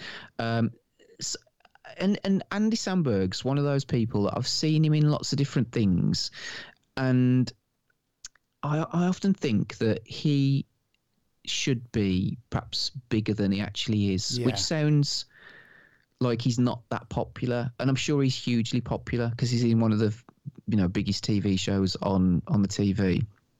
But it's almost like um, he reminds me a bit of Adam's Adam Sandler. Um, in as much as that, if this was, if these films were released in the sort of like you know, the time when Adam Sandler caught fire, you know, he'd be huge. No, Adam Sandler was one of the most uh, richest paid actors in Hollywood at one point. You know, in the sort of like the the mid to late nineties. Do you know what I mean? Yeah. Um, and he made some shit films. I mean, I like I like him, but you know, he made some crap films as well. Um, so I didn't know anything about this film going into it. I I didn't even I hadn't even watched the trailer. That's the first time I've heard the trailer. So I think part of my enjoyment of it was knowing nothing about it at all. And I don't. So if if you don't know anything about this film, then perhaps skip ahead. You know, from my point of view, anyway, this would be my recommendation for a five to ten minutes, and then go watch the film and come back and see what what we Yeah, thought about yeah. it. Because having not uh, knowing that he's in it, I thought, okay, so it's it's going to be a comedy. Uh, the poster gives nothing away. Um, you know, it's going to be romantic because there's a, a woman on the poster as well. So, you know, I'm guessing it's going to be a romantic comedy. Um, and it is, but with a twist. Um, you know, th- and and the start of it, you know, because again, not knowing anything about it, and you've done this before with trailers of films that you really look, you know, you know you're going to watch them, yeah. so you don't you don't watch the trailer. So, um, and when the when it opened up and when it started and when he's he wakes up and uh, he seems a bit sort of cool, nonchalant to his girlfriend. You're not quite sure they start having sex. You're not quite sure what what's going on. Um, but and then he start he's at a wedding and he starts. Uh, uh, do, doing stuff. Um, he, he does an amazing speech, you know, anticipating um, what's going on with the dancing and everything. He, you know, he, he catches the eye of this uh, girl, the sister of the bride, and you know, you think, what the fuck's going on here? And so, not knowing anything about it, and then as the film plays out, I was like, wow, okay, this is this is like Groundhog Day. You know what I mean? It's it's a romantic comedy, Groundhog Day with you know a couple, and uh, there's other things that go on in it, and I thought it was really good. I thought it was funny. It was entertaining. It was, it, you know, the, the two great performances from the leads. Um, J.K. Simmons pops up, who I love. Yeah, uh, yeah. You know, can watch him in anything. And um, funnily enough, he was in an episode of Brooklyn Nine Nine recently. So um, maybe on the back of this, who knows? It's an hour and a half. Uh, it doesn't hang about. It's got that right amount of again comedy, but also there's a bit of an emotional connection to keep you, uh, uh, you know, entertained and, and care enough about the characters. Um, it's very it's very funny in places. The one thing that uh, perhaps stopped me from giving it a higher rating, and I gave it four out of five, was that like a lot of indie type films that I would class this as, you know, um, where it's about relationships and it questions, you know, the meaning of life and what's the point in life and, you know, uh, this, that, and the other. Is it just a beginning, middle, and end, uh, and whatever? Is that it? It did. It trod very dangerously close to being a bit navel gazing, like you know, sort of like that kind of. I've watched some indie films before in the past, and you, you know, they they do go a bit overboard with all of that. Oh, woe is me, and what's the point in life, and all this bollocks. Which, had I been in my twenties, I'd have eaten all of that up. You know, I'd have because that would be the, sort of age that I would have been at. You know, and questioning life and the universe and everything. I guess I would have probably been a bit more into it. But as I get a bit older, I get a bit bored and tired of that because uh, you know. Um, but anyway overall, I loved it. I thought it was great. I thought it was uh, just a really fun story. Um, brilliant soundtrack as well. You know, it's one of those films where when mu- the the right music is played in the right scene, it just feels great. You know, Yeah. and it's um, Yeah. yeah. Over to you. What did you think?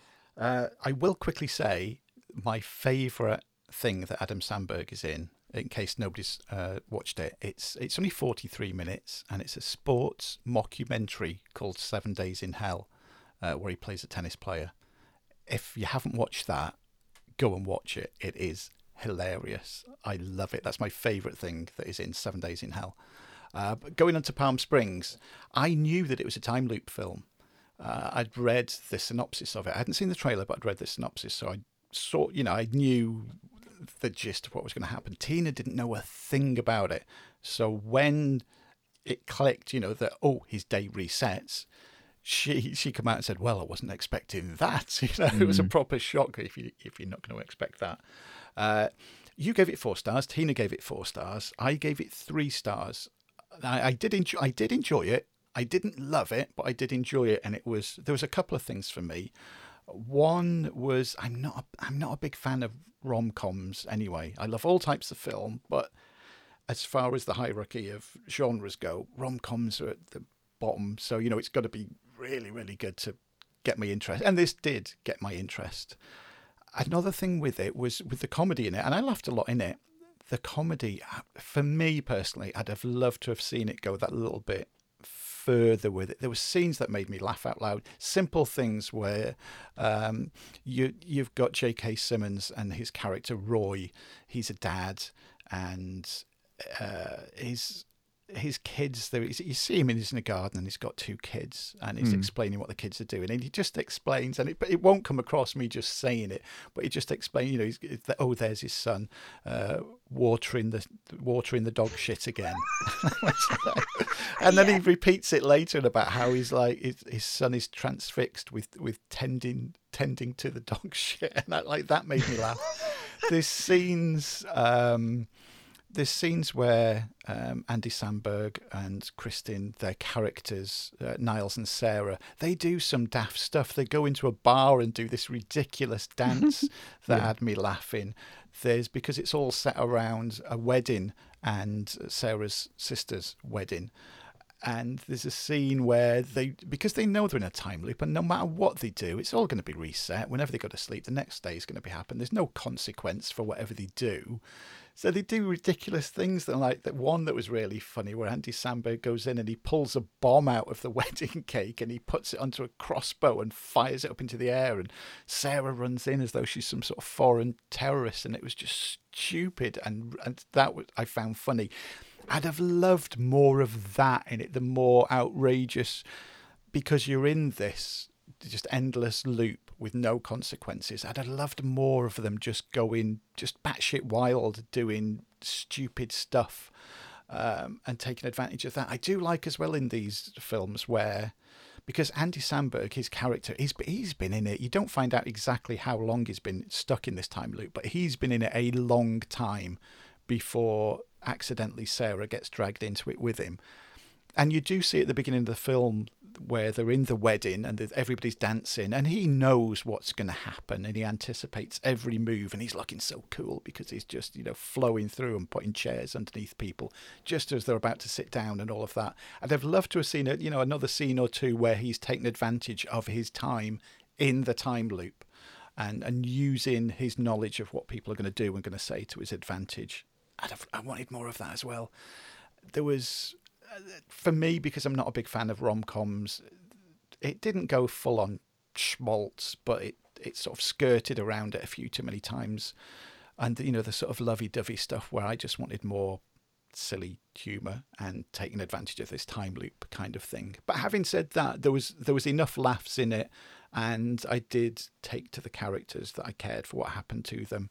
Uh, I know there's a lot of people that you know they love the ending. I was like, eh, okay. I'm not sure what ending I would have wanted, but it was like, yeah, okay, that's yeah, all right. Um, but it's yeah, it for me it was like a solid three stars, which again in this day and age, if it's not five stars, people think it's shit. But I'm still back in the day where you know three out of five, that's sixty percent.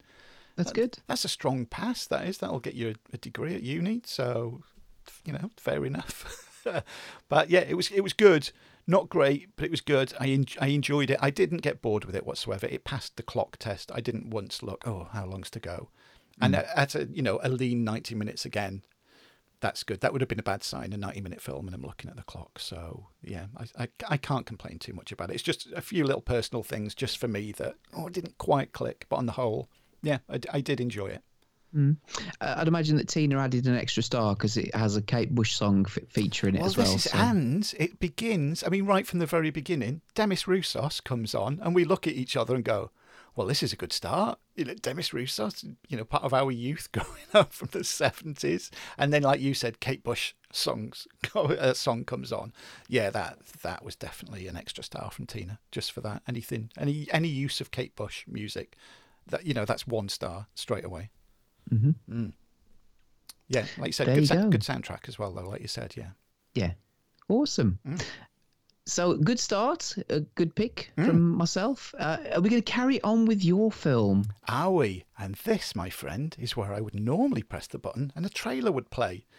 But because it's a foreign language film and all of the trailers that were there are two and a half minutes of foreign language, and because we're an English language podcast, I didn't think it would play that well. So we don't have a trailer, mate.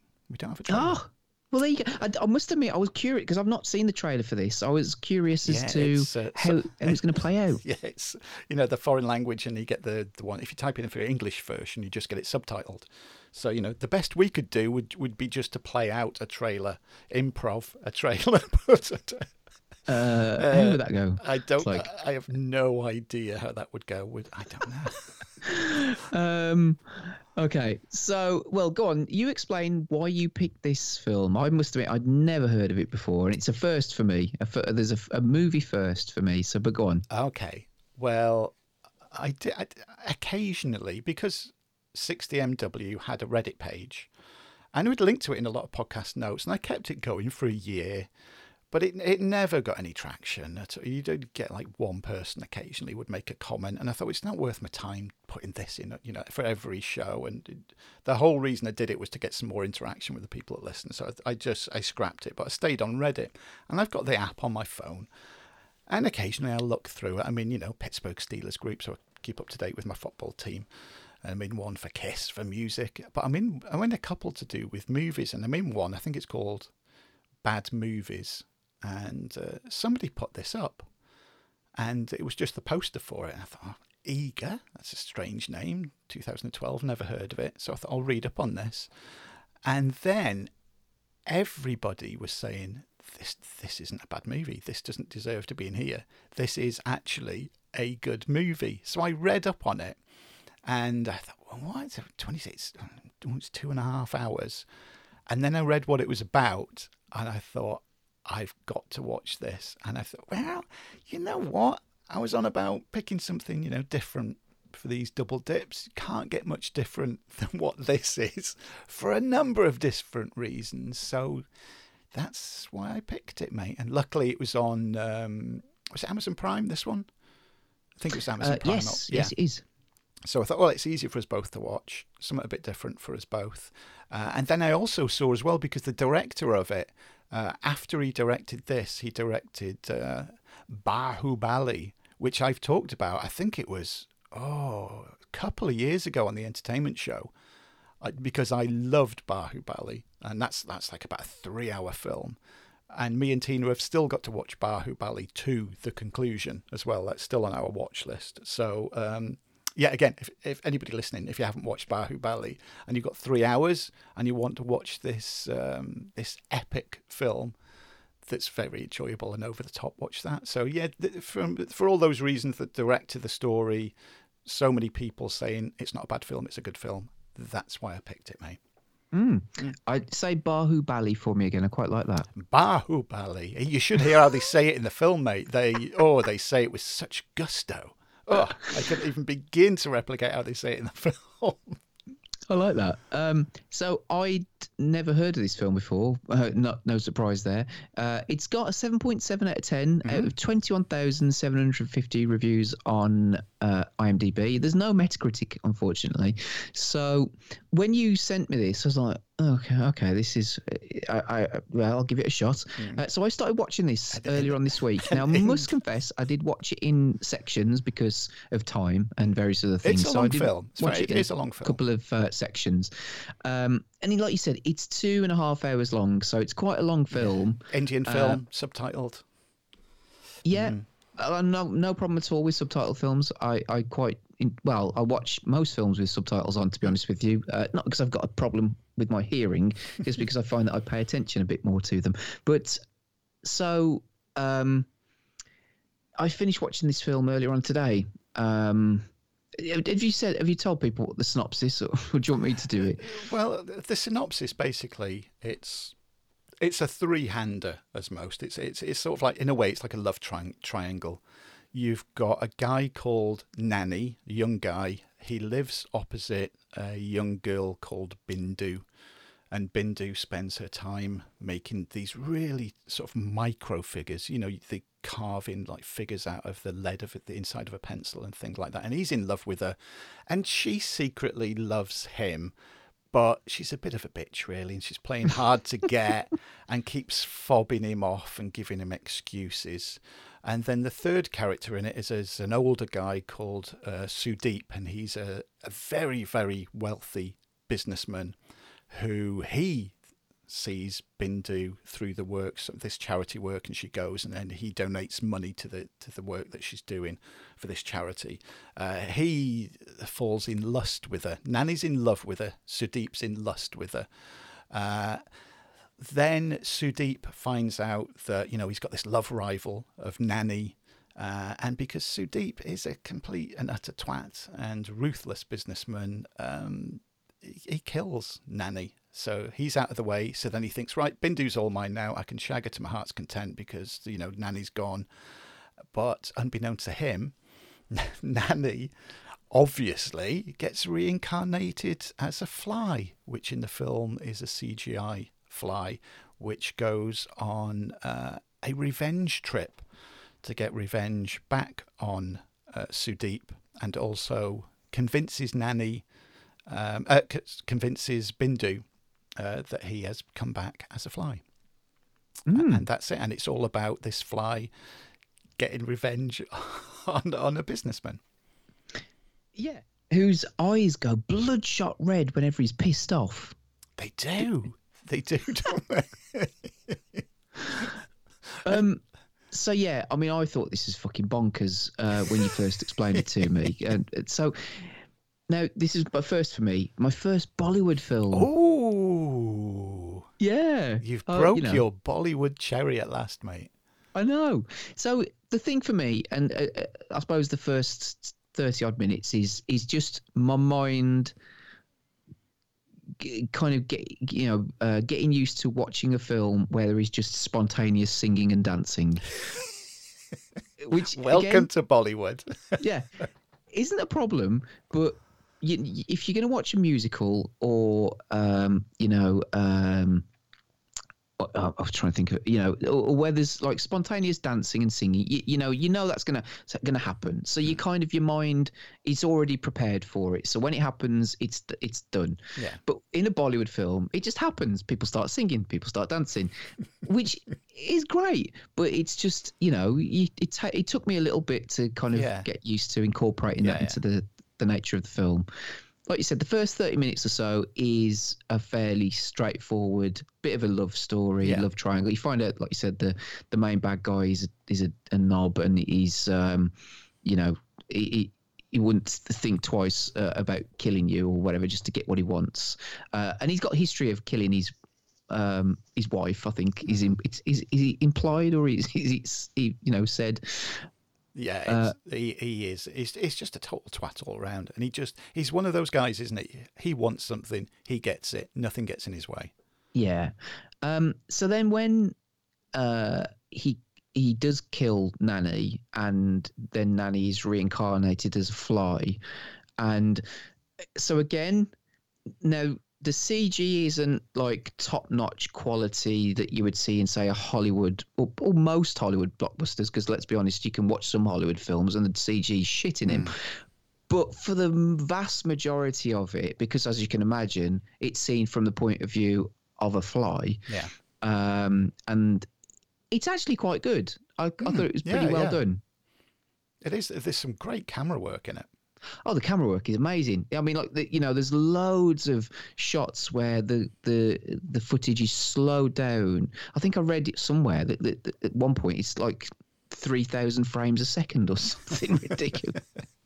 No, all sped up. Do you know what I mean? It's like Yeah, it's yeah. it's slowed down, sped up. There's so much going on. Yeah. Um, but once it gets to that point, like you said, I think you because I, I started watching it. I sent you a message. I didn't tell you what I thought, but I just said, um, yeah, I'm watching this film, and you said just stick with it. You know, Yeah. it picks up or whatever.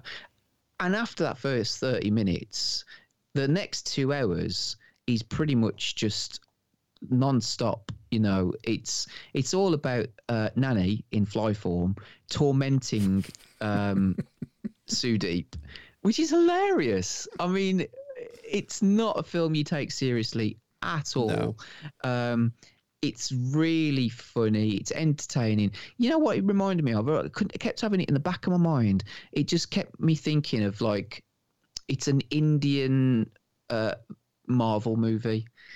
Yeah, yeah, I can see that. Yeah, because of this the set pieces the effects um it's uh, now i did a little bit of um digging into this into like a bit of research because i'd never heard of it so i had a quick look on wikipedia. Now apparently this film it, i think it ranges between there's no official figure but it's estimated between i think 160 and 400 million do- uh, rupees right? So i did a little bit of um, conversion just to see see what you know th- because you know that sounds quite a lot doesn't it? Yeah. um, so 400 million, let's go with the top end, rupees, uh, is 5 million 462,000 um, pounds. Okay.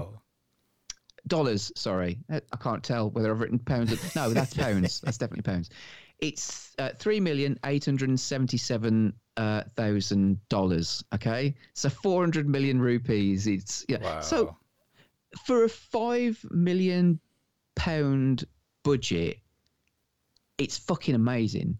And for two and a half hour to stretch it for a two and a half hour film as well. You know, that is pretty amazing. Um, now, the the box office that this film got globally, again, estimated 1.4 billion rupees. okay. Whoa. quick calculation um, in pounds that equates to thirteen million five hundred seventy thousand pound or nineteen uh, million dollars, which again, I suppose you know, in the grand scheme of things, if you compare it to say blockbusters from you know America or whatever, it's not a massive amount of money, but that's still pretty impressive. Oh yeah, you know, considering for the actual budget, it, you know, it virtually tripled it. They they made a profit on it, which is always good. Absolutely. So, uh, f- from my point of view, I mean, again, not knowing anything about it, it's bonkers. It really is. It's, uh, but it's one of the most funny, entertaining films I've seen. Uh, you know, with it being a, a Bollywood film as well, it's got the. I mean, some of the song, the, the songs in it, and the dancing. Uh, you know, the the musical numbers in it are just. Um, it, it, I mean, this the the bit at the end. I was tempted to send you a message. Uh, you know, I, I did send you one, but I didn't give again give away what I thought. But the the bit at the end where the fly's dancing, and the bits where he's he's like, you know, because um, at one point in the film, uh, he he. Uh, he, he, he sort of tells uh, in his fly way because he can't speak, um, but he, you know he, he um, communicates with Bindu. So she then crafts him some goggles um, and uh, some claws. Um, and you know, then Yeah. you see bits of him do it like he's it's his um, Rocky montage There where he's working. there is, there's a, a fly trained in montage to music. God, and he's working out, you know, and he's he's lifting like heavy weights and stuff, and um, but I I loved it. I thought it was really funny. It was really charming. Um, you know, it was entertaining. It was action packed. Um, it was yeah, it was really good. I liked the way that it, it started as well. It starts off as a, you know. A blank screen, and there's a little kid pestering the dad to tell him a, a bedtime story, and it's it's told in in that fashion you know what i mean? So i love that about it. It's a bit like the princess bride in that respect you know what i mean? It's it's told like as a, a fairy tale story. Um and yeah i like the little subplot which sort of features halfway through and then it gets a nice little um send off at the end as well. So yeah like that. It was really it was really good. I enjoyed it It's good, yeah, because like you said, it's your first taste of you know films from India, and like films from any country, I've quite recently got into um, started watching some low budget films from Uganda, and again, if you're not used to the films from that country, the the first one I watched was like what, and it was the same with watching you know films from India. They've got they've obviously each country has got its own style and everything, and you it does take a while to click into it. And with this film specifically, because the first thirty minutes is so different to the rest of it, but you need that thirty minutes to set it all up, and I can I can really see why people would watch it and, and give up before he gets reincarnated as a fly and never know what happens. to go, on. it's, it's a love story. Oh, they're singing and dancing again. Oh, I'm not going to watch this. And they're going to miss out on like two hours of awesomeness with a CGI fly. And with the sound as well, the, the whole soundtrack is amazing. We watched it at night time. All the lights off, all the surround sound system cranked up. It's got some cracking sound to it, mate. I mean, obviously the stuff with the flying, it's flying around everywhere, but the songs particularly sound amazing. If you've got, you know, a decent surround sound system, crank it up. It's a great, great soundtrack to it as well. And the visuals, like you said, with the when he turns into the fly, the camera moves in it, all the, all the you know the cinematography with it. The fly has got so much character to it for a CG, you know, a little CG fly. And then when she does, she makes the little goggles and the little mask, because of course one of the things, obviously, when Sudeep sees that you know the fly for the first time, as you do, you don't think. Oh, it's that guy that I killed the other day. He's come back reincarnated, isn't he? You think it's a fly. So he goes at it with fly spray, nearly kills him. So, you know, it's one of the protections that he's got. So fly spray can't kill him because he's got his little goggles and his little mask on. And, you, you know, like you said, he can attack him with his little metal claws um, that Bindu has made, has made for him. But it, it escalates. It goes in a way, it's almost like farcical. It, it's it's like Three Stooges, Laurel and Hardy, where Sudeep is going out of his mind, especially once he knows as well that it's Nani come back as a, f- as a fly. He gets so fixated and obsessed with trying to kill him. He's, you know, he's f- firing around the room with a bloody shotgun trying to kill a fly. And then he's spending like a load of his fortune decking his house out so it's airtight and he's setting up all these traps for it. And yeah, it is such a fun fun bonkers film. Like you know you've this when you think you've seen everything there is that cinema can give you and then something like this comes on your screen and you're going, yeah there's still a lot that i need to see. You, mate you need to you need to go to Bahu bahubali now. You you really do need to if you get again you know it, it is i think close to three hours but as a second you know bollywood film that would be a good one. I'm sure if you enjoyed this mate even though there is no CG fly in it. I'm pretty sure you'd enjoy Bahubali. We loved it so much so, let you know that we want to watch number two. So, um, yeah, I'm and again, I'm pretty sure that the majority of the listeners uh, that are listening to us now. I would love to know is there anybody that's listening to this and you have seen Eega? Have you even heard of it? Send us a tweet, send us an email. I would love to know. Or if you know, me and Chris talking about it now has made you go, you know what, that sounds like something a bit different. I'll go and watch that. And you do go on and watch it. get in touch with us. Let us know, and then we can read it out on the next show in a couple of months. Because I would love to know what people think of that. And uh, of course, Palm Springs, everything else that we talked about as well. But this especially, because it's one of those that I'm sure not many people have watched. Um, I know when I put it into Letterboxd, it was like, oh, yeah, quite a few have watched it, but not compared to the amount of other films that we log in there. I'm so glad you enjoyed it, mate, because it was when I picked it, even before I watched it, I thought this this is really big hit or miss. This could be absolutely awful, or it could be a hidden gem. But yeah, I, th- I think it's a bit of a hidden gem, isn't it? Mm. And I love the titles at the start of the movie. I don't know if you remember them. They're sort of like uh, they're just so again like eh, bonkers. yes.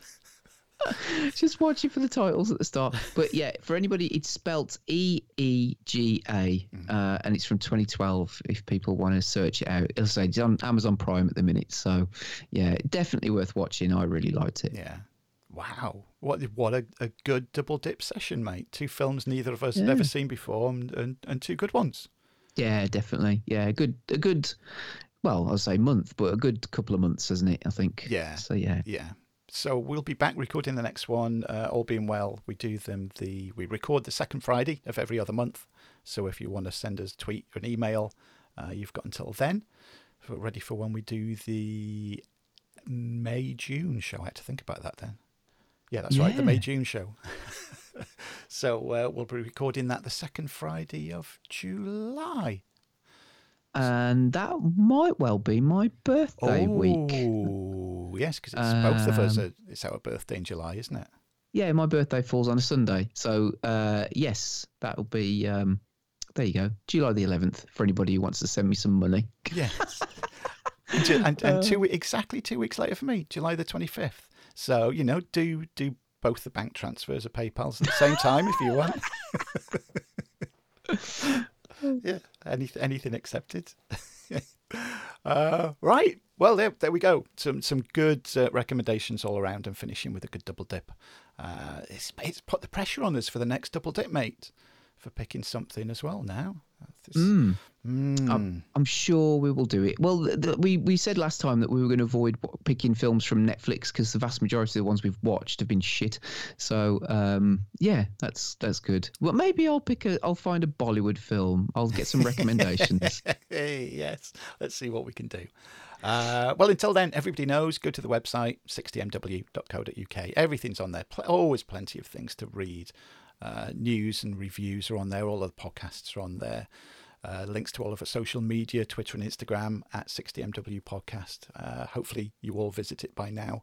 Uh, there's lots to do on there. Send us a review. We haven't had a review for ages, and that would be nice. There's a section on the website. It's- It's really easy to do. Just pop us an email, and I'll put it onto the website. And uh, yeah, we haven't had one for a while, so cheer us up. Send us a nice, especially considering, like we said, it's you know a bit of bribery here. It's, it's mine and Chris's birthday in July when we record the next one. That would be a nice a nice birthday present. Send us a review and we'll put it pop it onto the website.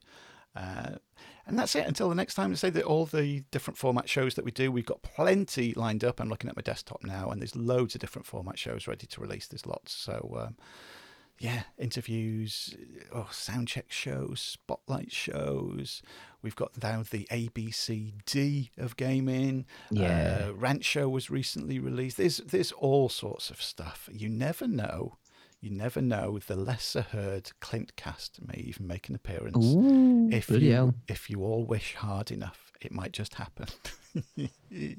we shall see. We shall see. Uh, but yeah, until then, thank you everybody for listening. We shall bugger off. Uh, one thing I do want to know before we say goodbye, mate. Uh, we've been recording for just over a couple of hours now. Have you finally managed to get your nipples hard? Uh, no, they're still a bit. I haven't been. I stopped rubbing them after a while. I'm going to carry on rubbing I thought now. just talking to me would sort of get you know at least at least a semi-erect nipple, but no. Well, yeah, I was going to say that the the nipples aren't hard, but my penis is throbbing. Uh, so yeah, every everybody check. By the time you listen to this, um, Chris would have done his marathon, so uh, you know where we are on Twitter. Do you want to remind them where you are on Twitter? Because just just in case anybody listening to this doesn't follow you yet, mate, where are you? Uh, I'm at dastardly jabby Uh, so yeah, you can find me there on Twitter. Yeah, and if you're all lucky, he might have posted before and after pictures of his testicles with the below the belt grooming, and see how well they've done after 26 miles of running. Yeah. Yeah, and and a nipple picture as well. so until then, thank you for listening. We'll be back in a couple of months, but we'll all be back with all the shows very soon. So uh, cheerio from me. And bye bye from me.